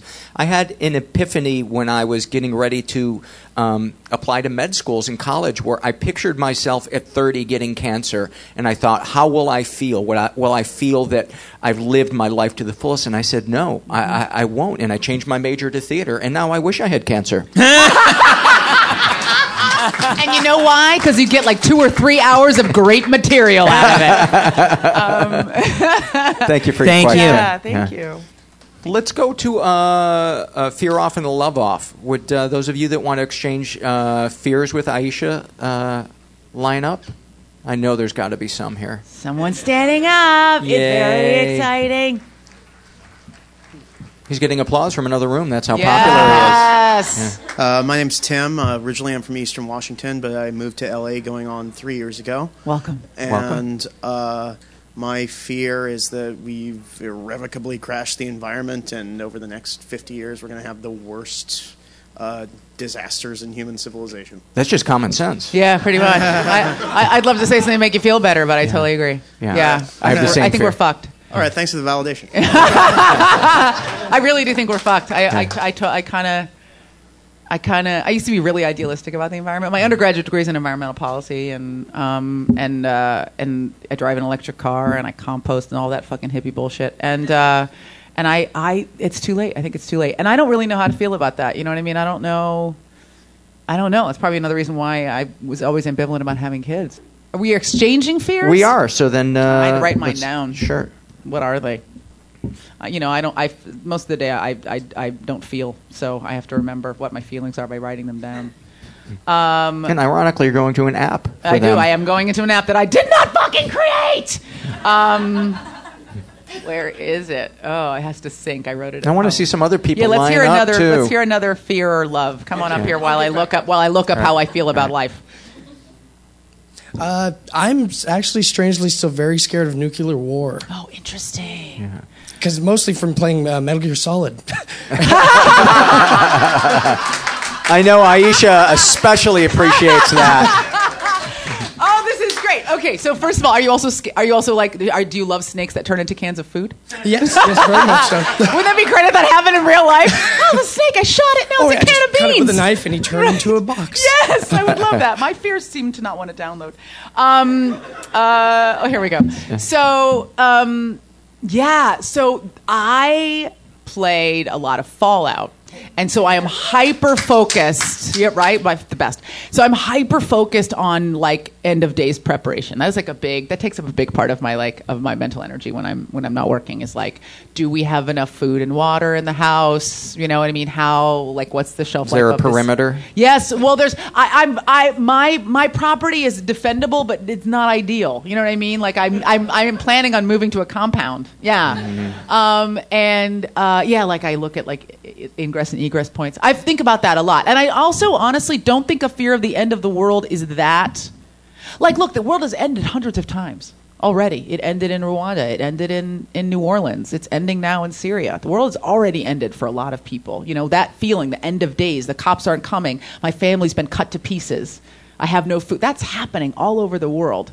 Um, and I think that the, the kind of the arrogance that it couldn't happen here is um, it's just it's it's naive, isn't it? So, uh, like a culminating end, I don't know, but like uh, a the way- periodic end, I think that could happen. And you should never sing Happy Birthday at TGI Fridays. Children's birthdays. Uh, go ahead. Oh, First of all, I fear being recorded. Um, Sweet. Uh, If you could step closer, step closer to the Uh, microphone. oh, okay. Um, my fear is, is that I'm going to keep pursuing artistic interests and never find out which one I'm actually good or passionate about. You'll never know it except doing it. Yeah. Yeah, but Yeah. I totally get that one. My fear is that I'm going to run out of ideas. That I'm going to wake up one day and I'm going to just be out of juice. Dude with awesome hat. Oh, thank you. Um, Is your question going to be ska related? Ah! Zoot suit, riot, riot. Okay, go. I, I, I make ska wood carvings, so You're you That's get a awesome. you get a No, figurative I kiss don't. on the That's- mouth, buddy. That's called joke. Yeah. Oh, okay. I loved Awesome it. I joke. thought it was artistic and subtle. Okay, on to the heavy stuff. Okay. Um, I'm Just a little bit afraid- closer to the mic, if you would. Oh, sorry. Uh, I'm afraid that I'm gonna uh, that I'm going to fuck up my marriage the same way my dad did through uh, selfishness and and self-centeredness. Period. Yeah. Yeah. You're brave. Thanks for saying that out Yeah. loud. Thank That's you for that fucking one. That was really brave. And I think the fact that you're aware of that is a good sign. Yes. A really good Yes. sign. You're married. I am. How long have you been married? Uh, we've been living together since 1988, and we've been uh, married since 1995. Rock and roll, long time. Yeah. yeah. I'm I'm married. I've been with my husband since 1989, and uh, married since 1994. So, um, the the I have a piece of advice. This is not an, a fear exchange. Where did Guy in Hat go? Oh, yeah. Okay. So Guy in Hat, whose face I cannot see anymore. Um, first of all, I think the thing that you said, Paul, was that yeah, that you the fact that you're aware of it is very important. That you don't want to fuck it up. I used to think that. I used to think that was like my father. You know, because my I mean, I think one of the reasons my parents broke up was that you know people were fucking around. I think that was part of it. You know, and um, and I used to worry that like I might end up that might be the end of my marriage that I might do that and ruin my marriage. And the fact that you're thinking about it and you're concerned about it, I think is really important because I think people who are not self-aware are the ones that do things to damage their lives without seeing what they're doing. Um, but marriage is super hard. It's super hard. So the fact that it feels hard is okay because it's hard. I think people hit a hard spot in their marriage and think there's something wrong with me or my marriage, when in reality, marriage is fucking hard. And it just stays hard until one of you expires and is released sweetly from the bonds of fucking your mortal coil. Um, thank God, sweet, sweet release. So, um, I think that a big part of what's kept me married is being honest and being able to be really um, like letting him be human and him letting me be human. I don't accept perfection. I don't. I don't expect perfection out of him. That's nothing as a marriage killer, like trying to change your partner. No, like he just gets to be the dude he is, and I don't, I don't, he, and that's it. Like he, like he literally doesn't have to change at all for me, and him, he's been nice enough to let me be that way as well. And I feel like if there are things you need out of your marriage that you're not getting, you need to articulate them because either you say them out loud and you figure it out, or one of you is fucking furious until you blow the marriage up. You know what I mean? Um, but you know, staying, staying faithful to the same person for your whole life, man, that's like a fucking math problem that nobody is able to solve. It's like the hardest fucking thing. It's like a Rubik's Cube. You can pick it up and put it down, pick it up, put it down. How the fuck does this work? And, and nobody, you know, nobody ever really gets it right. And that doesn't mean people don't stay faithful their whole lives, but it doesn't mean they don't think about it every motherfucking day. Yeah. So, um, you know, anybody who's expecting you to never think about it and never look at other people and never consider what it might be like to have sex with another person has an unrealistic expectation about what a marriage is. A marriage should be your best friend who lets you be yourself and lets you be your best self and your worst self and, um, you know, doesn't get mad at you when you fart in bed. Yeah. awesome. Next, next. Did we did we do your fear? No. no, What's I have your to next exchange fear? a fear? Yeah. Fuck. Well, I said the one about failing to get everything done that I want to do before I die, right? That's Yeah. that's a big one. That's probably like the biggest one. Oh, and the other one I really it's, uh, uh, is not following through. Like I hate. I'm, I'm like a, like if I start a book, I have to finish it, even if it's a terrible book. And that's a metaphor for my whole life. Like I like start no finish is like the number one thing I just I abhor. Hey, hi. And we're, and we're running short on I don't time, even so know- let's. Okay, well, no, no, no, no, no, no. I was just going to say, let's um, just bounce them back and forth uh, Yeah. if we if, if we Yeah. can. Okay. Well, I w- to bring it, I guess, uh, a little farther out. I just realized that growing up as a kid, I was such a big sci-fi geek, but now I'm so. Af- I realize I could never actually go into space if I ever had the chance because I'm so Mhm. afraid of dying in Mhm. complete silence. Mm-hmm, mm-hmm. Like, Yeah. like it's just it's just that fear of like, oh my god, if the future actually comes here, I could never actually confront it because dying in space is so frightening. Especially now that Mm. gravity came out. Mm-hmm, Uh, mm-hmm. Drop acid and get into a sensory deprivation tank. Mm. Your next one? Um, I, I I have a really highly developed uh, germophobia. I'm super OCD, hand washer, surface cleaner. I've I've actually put disinfectant in my mouth before. That's, Delicious. It's just alcohol, you pussies. Aisha.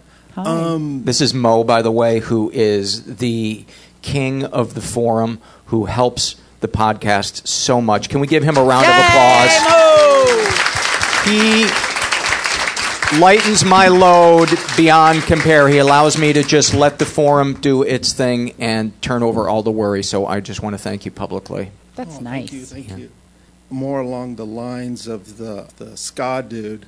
Uh, with a little more heavier fear, uh, I'm no longer I'm no longer suicidal, but I I really am afraid that I'll never get to a place where I'll stop being uh, ambivalent about being alive. It's like I can take it or I can leave it uh, because of um, anxiety.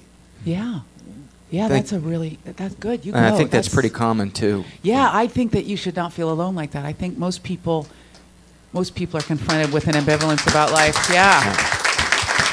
Very brave I- of you to say it out loud. I have many days of is this all there is? yeah, and many days of what is this going to amount to anything? yeah, and that's why Mo's so good in the forum. Yeah, You you know? know, and and Yeah. you know, your parents made this decision for you, right? They put you here. None of us decided to be here.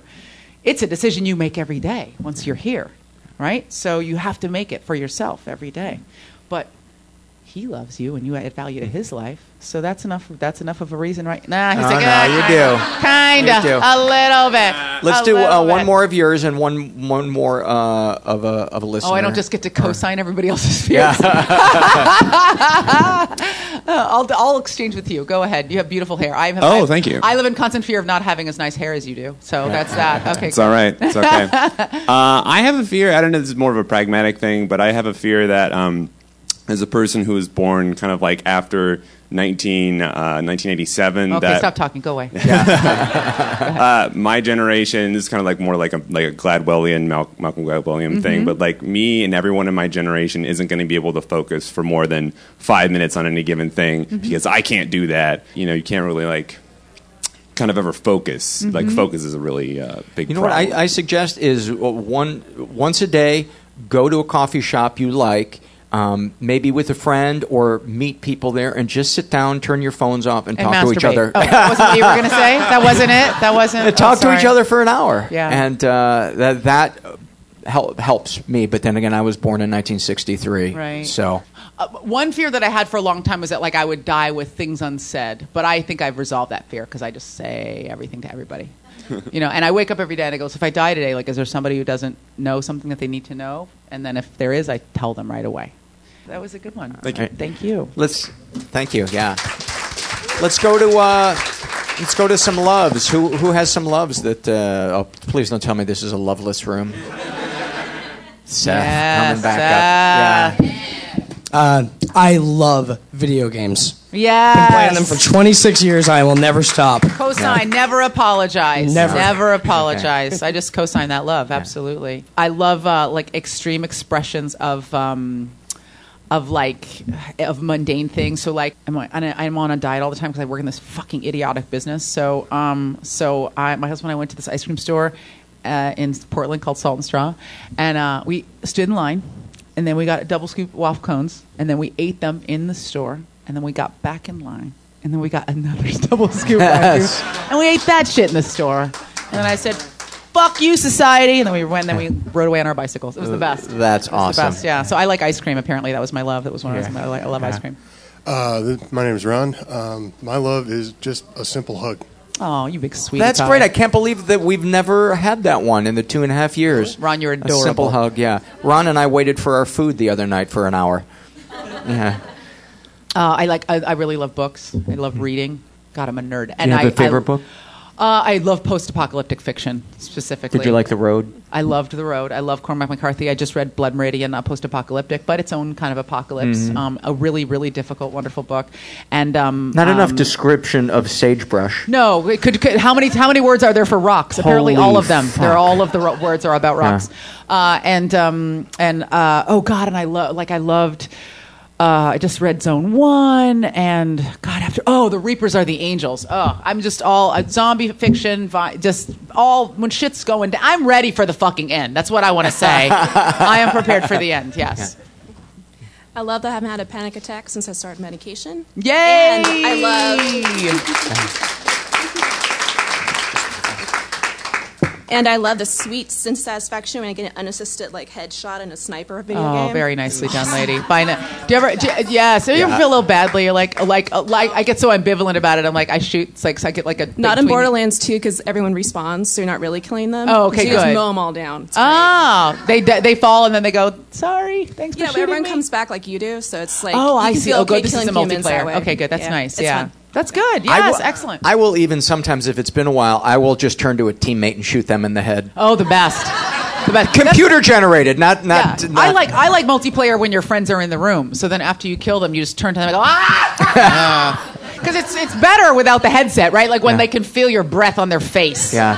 like the laughter of your mockery, like touching their skin. That's I love in, in uh, Ghost Recon when you get an awesome uh, silenced rifle and a perfect hiding spot, and you just Oh, pick people off one by one.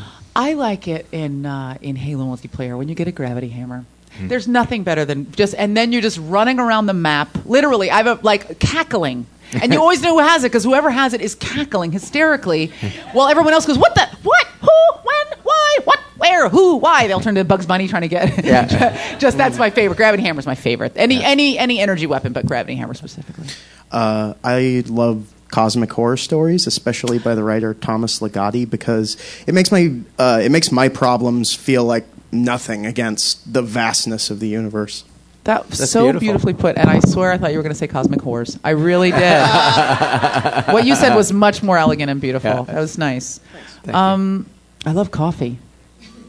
I love coffee like a person, and I said the other night when we were together, I said, and I, this is a true story. I was I was at the beach with my husband's family, and I said to my husband, I can't wait to go to bed, so that I can get up in the morning and drink coffee.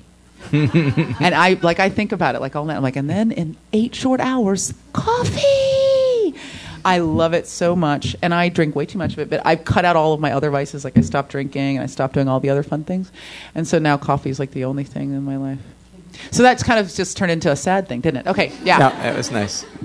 Um, I'm gonna co-sign the video game one first, and then um, Yeah. I also love uh, Kurt Vonnegut books. Oh yes, you Yes. do, you adorable I person. got to he- hear him speak uh, at my university when I was in college, and it was so amazing. Oh, that's incredible. Yeah. Yes. I love, uh, well, I love gardening. I have a garden and I grow, because when I was young, like, f- we were never so poor that like we didn't eat, but we like you know there was like you didn't get snacks like there was lunch and then there was dinner. You know what I mean? There was no like let's see what's in the fridge, and so uh, I ho- I was a food hoarder for a long time. I, I still hoard food a little bit, but I'm working on that. Like I now I'll go and clear all the food out and give it away every three months to a food bank. But I used to really hoard food that I was never going to eat. Um, so and we grow a bunch of food now, and so um, I love that. Like I we Mm. grow tomatoes, and I just bring these huge bowls of tomatoes in, and then my husband and I have this game where we where we eat the tomatoes, and we go, man, these taste just like tomatoes from the store. It- They're almost like real tomatoes. Um, so yeah, and and I, I I I like to grow stuff, and then I like to to to pickle it. I like to do some stuff that's like uniquely Caucasian. You know, just like. I made pickles. I, I put I put up some pickles the other day. Fuck yeah, Betty Crocker, bitches. I love walking out to our garden and getting peppers and tomatoes and uh, and basil and Yeah. making an omelet. and then making shit right, like Yeah. right after, like it's real food, And like it's it could have come from the store, right? And, and knowing that it couldn't be any more nutritious than it is at that moment. Organic. There's still Yeah. some bugs on it. Yeah. I love it. I love that due to this show, I have somebody that I can tell my fears to every day, and they validate it. Oh, that's You're so adorable. beautiful. This is an, an, an uh, like a painfully adorable group of people. Yeah. Everybody here deserves a hug, even especially a guy who loves hugs. I do. I, I Hug-loving guy. fucking love He hugs. I love hugs too. I hug everybody. I'm a really un- inappropriate hugger, and like I hug my lawyer and stuff, and he's like, "Why is this happening?" It's like, so this is not the currency of business. Why are you touching my body? Um, hi, lady who loves Mass Effect. I do love Mass Effect. But I was going to say that I love being a girl that likes video games, Star Wars, and Star Trek, and action movies, and all the other things that aren't really girly, and I love being that kind of person. Yay, I totally co-sign That's a those great one. Yeah. I love that. Thank you. Yeah. And let's let's do Susan's, and then we'll we'll end with your uh, with your last one. Um, Susan. If you could from- just turn the mic towards yourself a little bit. Uh, What happened there? Yeah. Pick it up. There we go. I'm picking it up. Um, I'm Susan from Grand Rapids, Michigan. Hi. And um, I play the French horn in a concert band. That's And very cool. I love it. Even though it's not like you can bust out the French horn around the campfire. Right. I get more pleasure out of doing this than most things. You get that swell of music and everybody's in tune and it just it's the best feeling in the world. That's That's awesome. beautiful. I That's love really that. wonderful. I love that. What is the what is the Beatles song that has the amazing French horn solo in it? I think it's Penny Lane. Yeah, that, that's beautiful. And did you ever hear the story about that, where um, y- you know the the soloist just played like this amazing improvisational solo, the one that they kept in it, and uh, and one of the Beatles was like that that was good. Can we can we try it again? And George Martin just said that was the most magnificent thing that's ever been done. You do not dare ask that person to do that again. Yeah, That's Yeah. awesome. Let's end with your last um, one. I had like I had like ten different loves, but uh, but this is the one I think I'm gonna uh, put at the end of the. I um, I love being married, and I'll say to to preface this that I am not a like a traditionalist at all. I didn't think I would get married. I thought I would be like I'm going to be a businesswoman, and then at 50 I'll take a lover. You know, uh, Yeah. I never thought that I would get married, um, and I I think that um, marriage is very very difficult. I think fewer people should get married. Many fewer people should get married. People should wait longer to get married uh, because it's very very challenging. But what it's been for me is um, a safe place to be the worst parts of me, like the to express the, the the worst and the pettiest and the weakest and the smallest parts of me.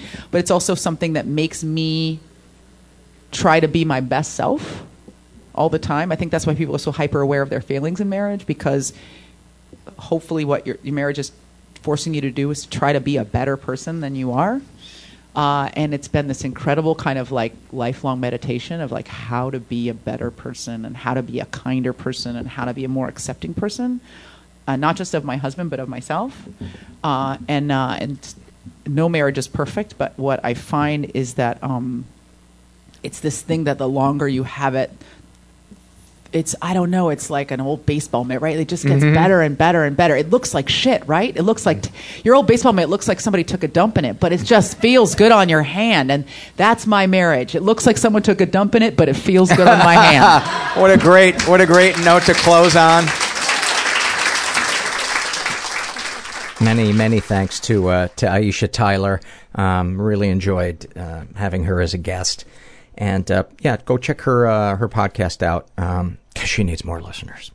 Um, before I uh, take it out with some surveys, um, wanted to uh, let you guys know that there's a couple of different ways that you can support the show. Um, you can do it financially by going to the website mentalpod.com, making either a one-time PayPal donation or a recurring monthly donation, which is, uh, as you know, my favorite. Gives uh, the show a little bit of financial stability to keep uh, to keep operating and um, um, and brings a nice warm jolt to my heart. Jolt couldn't have been worse. I couldn't have picked a worse word to describe. A nice warm glow to my heart.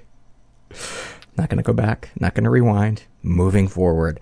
Um, you can also support the show by using our Amazon search portal when you buy something through Amazon, and that way they give us a couple of nickels. Doesn't cost you anything, and you can support us financially by going to iTunes and uh, giving us a good rating and write something nice about the show, and uh, spreading the word through social media. That really, really helps bring more listeners in. Um, I wanted to, oh, I wanted to share this with you, with you guys. Um, I just came from a, a support group meeting about an hour ago, and it's my favorite. It's my Thursday night uh, group, and I just love it. I love the it's a men's only meeting, and I just love the men there. They're they're um, they're like my family. And there was this guy who has been uh, he's a homeless guy who hangs around there sometimes. He doesn't he doesn't come in, but he has in the past, and he's caused trouble and cursed at people and thrown coffee in people's faces. And um, so there was a restraining order against him. And I got there tonight, and he was outside yelling at at people. Um, you know, calling them faggots and witches and this and that, and uh, somebody was trying to call the police, and and I walked past him and I walked in and sat down and I made some snide joke about this guy to um, the people that were in there, and and like 30 seconds later, I was like, why did I? Why why did I say that? You know, I do a podcast about mental illness. It's like one of the most important subjects in the world to me. Every week I try to get people to have more compassion for all the battles that we have in our heads. And here I am making fun of a guy that is clearly mentally ill. And I guess it just highlights to me how easy it is for us to be misunderstood, you know, Uh, that I can take it as an attack that this guy is attacking us and the safety. I think also I, I felt like this that room to me is like the safest place on earth. That and my my other Wednesday night meeting are like the two safest rooms on the planet to me. And I guess I felt threatened, like he was he was threatening that thing that has that place that has saved my life. And um, I suppose I reacted out of that, but that I couldn't in that moment see that this was his sickness and not him.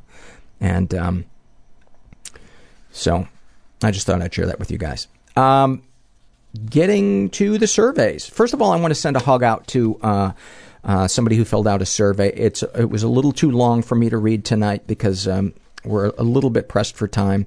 Um, but her name is Anastasia, and uh, her survey really, really touched me. Uh, she filled out a shame and secret survey, and I just want to send her some love. This is from the Shame and Secret survey filled out by a guy who calls himself Anonymous. He's uh, straight. Uh, he qualifies, not really sure, mostly straight. He's in his 20s, was raised in an environment that was a little dysfunctional, uh, was the victim of sexual abuse and never reported it. Uh, deepest, darkest thoughts. I think about death a lot. Sometimes I'll walk on the street and will have to fight a slight urge to jump out onto the street or jump from a high place. I fantasize about having sex with close close friends, mostly female, uh, but once a male friend. Um, I'm too afraid to act on it because I believe I would lose them as a friend forever. Um, deepest, darkest secrets. I was abused by the son of my babysitter as a kid. I made out with a male cousin when I was four. I purposefully sabotaged my college career because I don't deserve it. Um, sexual fantasies most powerful to you. I often fantasize about having sex with vulnerable people, people I have power over and I can control, where I can be completely safe in sex, even at the expense of my partner. Would you ever consider telling a partner or close friend? Never. Uh, do these secrets and thoughts generate any particular feelings towards yourself? I hate myself for having them. I feel like a narcissistic piece of shit. Um, sending you a hug. Sending you a big hug. You are not a narcissistic piece of shit. Um, I hope I hope you're talking to somebody about that abuse that, that happened to you. It, that can leave all kinds of that trauma stays inside us if we don't talk to somebody. Um, this is an email I wanted to read from a listener named Julia, and she writes, uh, I want to thank you for your recent guest, she's talking about Christina Jasberg, who openly discussed her self-abuse, or, quote, cutting, as is the more trendy term. I began abusing myself at around 14 years old. The first time was with a protra- protractor I took with me to the school bathroom after being bullied by a girl in my class. For years, I couldn't put an explanation to why I did these things. I felt that rather than cutting myself to, quote, release the pain, I was punishing myself for whatever misery I went through that day. I not, only used knives, but hard things to bruise myself with, and I even slapped and punched myself in the head in self disgust and frustration. After coming home from a bad day at work where I'd made a mistake and angered my boss, I would punish myself thinking that I was, quote, helping them out. Feeling like a piece of shit only validated my actions. What better treatment did a piece of shit like me deserve? Um, at 38 years old, I'd like to say that I've turned to new hobbies, but unfortunately, that old feeling still comes up once in a while. These days, though, I mainly feel the need to release the pressure. If comfort can be used in such a topic as this, then it comforts me to know that there are others out there who go through the same trauma. I hope, too, that someday it will be uh, seen not as an attention getter, but a cry for help. I myself take great pains to hide my scars and make sure that no one knows about them, not in fear of what people will think of me, but what pain it will cause them. Thank you for that, Julia. Um, I get so, I learn so much about the issues that, that people have that I don't have um, through your letters and your, and your surveys and, and the interviews. This is from the Shame and Secret survey filled out by a woman who calls herself Jenny. She's uh, bisexual and the ads I just don't know. She's in her 20s, was raised in an environment that was a little dysfunctional, never been sexually abused. Deepest, darkest thoughts. For years, I kept myself completely in the dark about being attracted to women. Now that I've finally been able to admit this to myself and I'm trying to explore and embrace it, I find myself filled with negative feelings for still being attracted to men. People have told me that it's fine and that no one will judge me for being bisexual, but that's a load of bullshit. I know many gay women think bi women are trashy, straight experimenters and think we should just fool around with other bi women and not bother them or come into their queer spaces. I'm worried that they're right, and I will play around with women and then go marry a man and fulfill every negative stereotype of the wishy washy, cowardly bi woman. I wish I was either totally gay or totally straight so that I wouldn't have these feelings. Well, I can tell you that you are not alone in wishing that you fit into a neatly defined one or the other. Um, and most people aren't, you know, or at least a large percentage of people uh, don't. And so I hope you know you're not alone with that. Um, deepest, darkest secrets. Many times I've been on a date with a guy who I totally didn't care about or connect with, and then just went along with sex because I wasn't sure how to put the brakes on. I would emphasize that none of these experiences were against my will, and the guys weren't bad guys. They just uh, they didn't make me do anything. They just initiated sexual activity, and I went along with it. But honestly, if some of them had asked me, "Do you want to keep doing it?" I would have said no. I can't figure out how to talk about this to anyone. It makes me feel like a weak, foolish person. Like through my passivity, I've victimized myself. I think a support group would be a great place and therapy to learn how to put those sentences together. Uh, I just want to read an excerpt from uh, of this from Shame and Secrets, filled out by um, a woman who calls herself Layla. She's straight and in her 20s, and uh, ever been the victim victim of sexual abuse. She says some stuff happened, but I don't know if it counts. It was the blurry lines of being drunk and being consenting. It was my two guy friends, and they fought over me, and I was so drunk that I, at one point, was crying about something unrelated. I remember I just wanted to get away from them, but they wouldn't let me. I felt like they took advantage of me in my drunken state. The two things that, that, that stick out to me in that sentence are they wouldn't, I wanted to get away from them, but they wouldn't let me. That sounds coercive. And the fact that you feel like they took advantage of you. You know, that's those are two huge things, and I would go talk to somebody about that. I should have like a button I press um, that just has my voice saying, "I would go talk to somebody about that." Uh, this is the same survey filled out by a guy who calls himself Horny Beppe or Horn Beppe. I'm not sure how to pronounce it. H O R N E B E P P E. Um, he's straight in his 30s, Uh, raised in a stable and sel- stable and safe environment. Never been sexually abused. Deepest, darkest thoughts. I don't want to live anymore. Um, and uh, I want to fuck your face about very good friends of mine and almost any attractive girl I see. Uh, deepest, darkest secrets not being faithful, having sex with my brother's ex, stealing small stuff from work, doing drugs, eating McDonald's hamburgers while telling people I don't eat meat. Sexual fantasies most powerful to you, um, dominating beautiful girls almost to the point of raping them, but never against their will. Basically, the stuff you see on the more hardcore internet porn. Having sex with female friends in relationships. And by the way, the thing about uh, the eating McDonald's hamburgers and telling people that you don't eat meat, I don't know if, if lying is. Uh, uh, a chronic issue with you or not, but anybody out there that struggles with lying, um, there's a great episode of this show uh, with a guest uh, named Mark Teich, who uh, is really honest and open about his struggles in the past with that. His last name is spelled T E I C H, so um, I, I advise listening to that. Um, would you ever consider telling a partner, close friend? I don't know what I would win by doing so. I'm afraid of what they would think of me. Well, I would say if it's the right friend, you would win um, a bond of trust and vulnerability uh, between you and that person and win feeling understood and loved and accepted. Um, if it's if that's a safe person. Did these secrets and thoughts generate any particular feelings towards yourself? Frustration and insecurity. I'm having trouble in my relationships because I'm a nice person, but sexually my fantasies are quite aggressive. These two do not combine very well in my head. Um, whenever I really start to love someone, the sexual tension starts to focus on other people I don't have to bond with. I think that's really, um, I think that's really common. I think a lot of people struggle with that. Really into somebody till they're into you, and then you can't be present in the bedroom. This is a very rarely uh, filled out survey called the Vacation Arguments, and we got a really cool batch of, of people filling these out. Um, because I've always found something just inherently comedic about couples arguing on vacation or families arguing on vacation.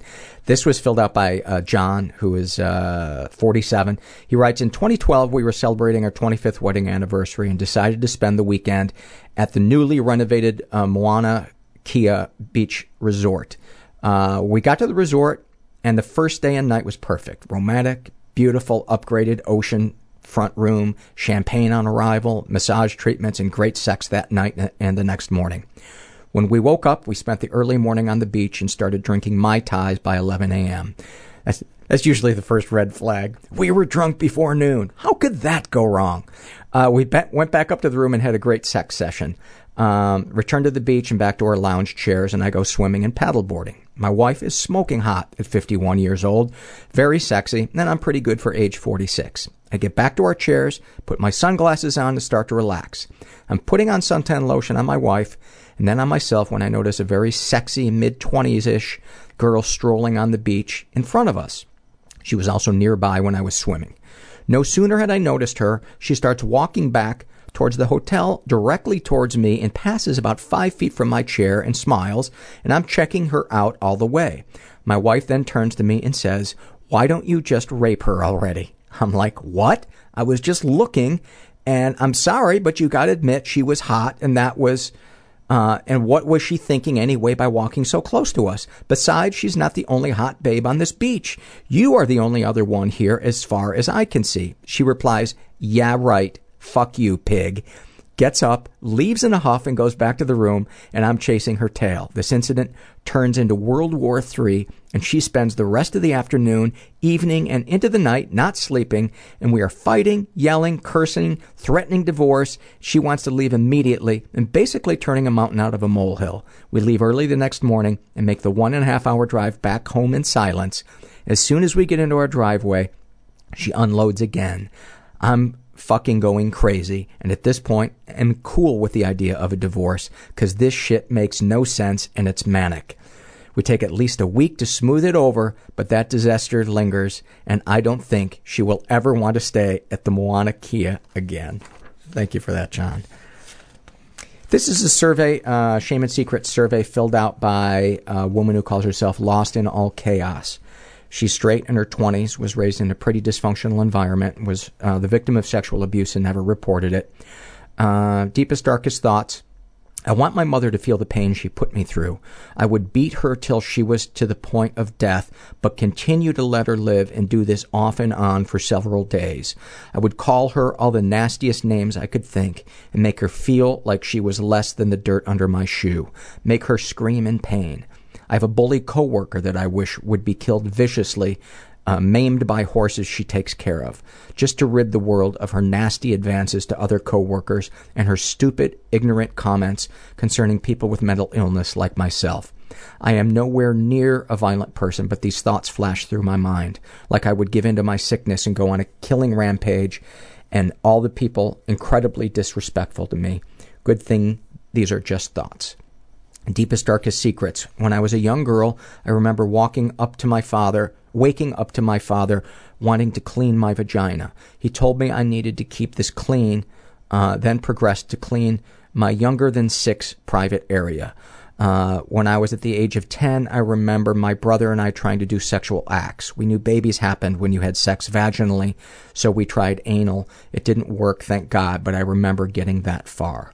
Um, as I read this, couldn't help but think to myself, what are your feelings towards your, your father? Because that, you know, un- unless he had a, you know, a, a hygiene reason, you know, like if you pooped your pants or something, I can't understand why he would have done that. And, um, I just wonder what, what you feel towards, towards him. Um, I don't know. And I hope you're talking to somebody about that because it's that that stuff that we can't go. Oh, I was clearly raped, or I was clearly this. That's the stuff that really fucks with us. Um, sexual fantasy is most powerful to you. Um, and this might be a little triggering to somebody, uh, some people, because it's it's a little bit intense. Um, people email me sometimes and, and suggest that I do trigger warnings, but I feel like I would be doing them every five minutes. Um, Sexual fantasies most powerful to her. I would like to be a part of a gangbang, several men taking advantage of every surface of my body, coming inside of me, choking me, and slapping my ass, fucking me so hard I scream in pleasure. I would like to have men that are bisexual fucking each other and fucking me. Both men and I sharing sexual pleasure and not caring about which sex. Uh, where no control is lost or gained, just freely loving each other's bodies and orgasms that would be so completely fulfilling. Um, would you ever consider telling a partner, close friend? I don't think I would mention it, only to be accused as a freak and no longer wanted. If it wasn't seriously, if it wasn't seriously serious, possibly, but at the age where I don't want to settle for a fling or fuck buddy. I'm sorry, sometimes uh, this print is so hard and I'm 100 years old. Um, and I apologize for apologizing. I swear to God, I'm working on it. And look, that's an apology again. Sweet mother of God. I'm in an apology spiral. Um, I'm getting better though. I, I'm. I'm not saying that to you. I'm saying that to myself it, as a point of pride. Um, and I thank you guys for helping me um, see how apologetic I can be. Um, do these secrets and thoughts generate any particular feelings towards yourself? I'm amazed by how dark my thoughts can be. My secrets will never be said out loud. I don't want to relive what I can already envision in my mind when I write it down. And then she has some really, really sweet comments about the podcast.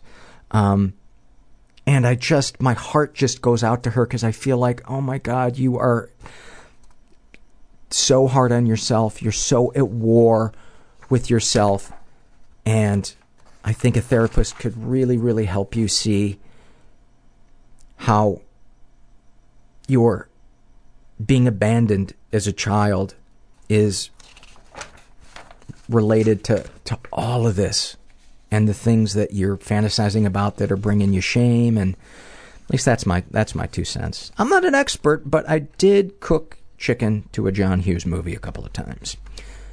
This is from the Shame and Secret survey filled out by a guy who calls himself Dorf on Coke. Love the name. He's in his 20s, uh, straight. Uh, he qualifies. I consider myself straight, but I appreciate male attractiveness, and there are even a few men that I would sleep with. Um, he's never been sexually abused. was raised in an environment that was a little dysfunctional. Did I mention he's in his 20s? I think I did. Uh, deepest, darkest thoughts. I'm ashamed to think about how differently my life would be if I had been raped or seriously abused as a child. I also worry about my sexual well being because my wife is the only person I have ever slept with or may ever sleep with. I would never cheat and don't see myself reaching a level of comfort to be in a situation where my wife and I would do sexual things with another person. Deepest, darkest secrets. I've been extremely violent towards the people I love in the past. I have bit and hit my wife. I punched my mother in the face. Um, sexual fantasies most powerful to you. Singing is the most sexual thing that I could ever do with my body. The idea of passionately pushing my voice loud, clear, and powerfully to millions of people, whether on a stage or through some other medium, internet, film, etc., is the one true image I keep coming back to. I suffer from paralyzing stage fright when it comes to singing because it is a very sexual act for me. It's like a woman showing off her breasts. I consider sex to be a private act, and yet singing is so very public. So I don't sing much, but I have had years of vocal lessons so that I can achieve the loud, powerful, operatic tone that I want. This is going to sound facetious, but I have an obsession with musical theater the way others have an obsession with pornography.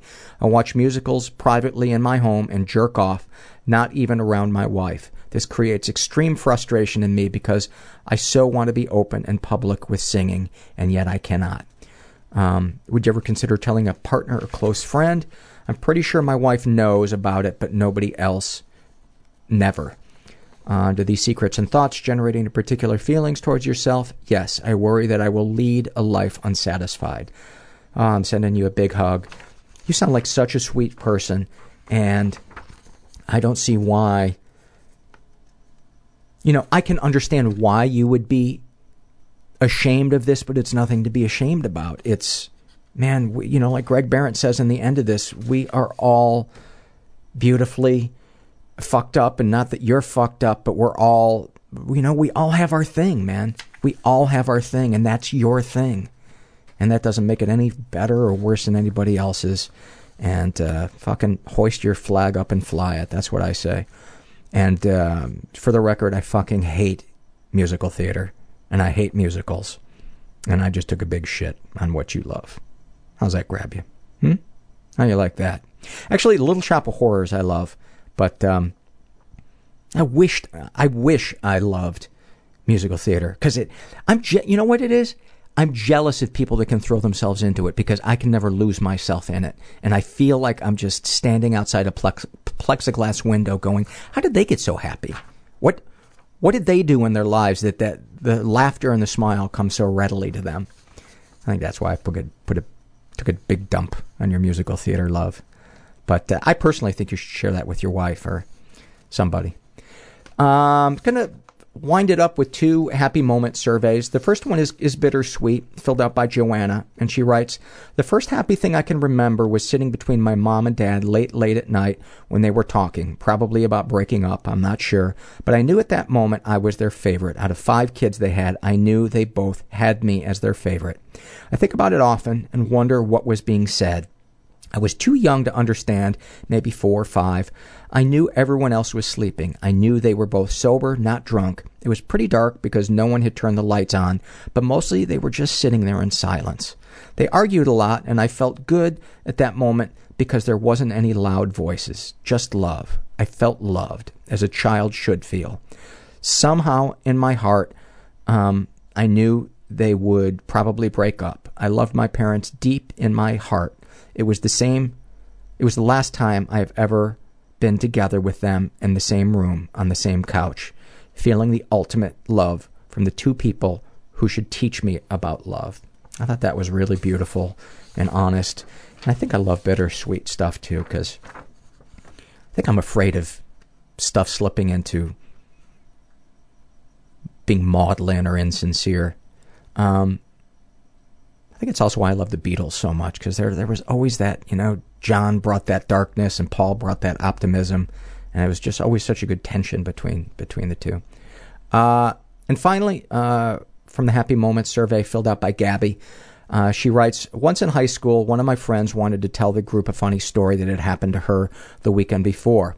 When she went to tell the story, she started cracking up so much that she couldn't get the words out, and it got to the point where she was completely mute with laughter at her own story that she hadn't even started yet. And so I started laughing, and then the next person in the group started, and suddenly an entire group of five people were laughing so hard, tears were streaming down our faces, and nobody had even said a thing.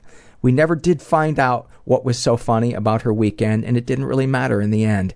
That day, I ended up making a far that day uh, ended up making a far better story. I love that. I love those moments. That is just bliss. Well, thank you guys for listening, especially um, any new listeners that we that we have. Um, if you want to listen to other episodes, I encourage you to go to the website and um, there is a list of uh, the voter the uh, listeners voted on their favorite episodes from 2011 and from 2012. Um, you can find that, uh, I believe, somewhere somewhere on the website. Um, but if you're curious and you can't find it, email me at mentalpod at gmail.com. I'd be happy to to give you that list. Thank you, Aisha Tyler. Thank you guys um, for helping be part of this community. And uh, I hope after listening to this, you know that you are not alone and there is hope. And thanks for listening. Everybody I know is bizarrely beautifully Everybody fucked up I in some know weird way. bizarrely beautifully fucked fucked up in some weird way. way. Bizarrely beautifully fucked up in some weird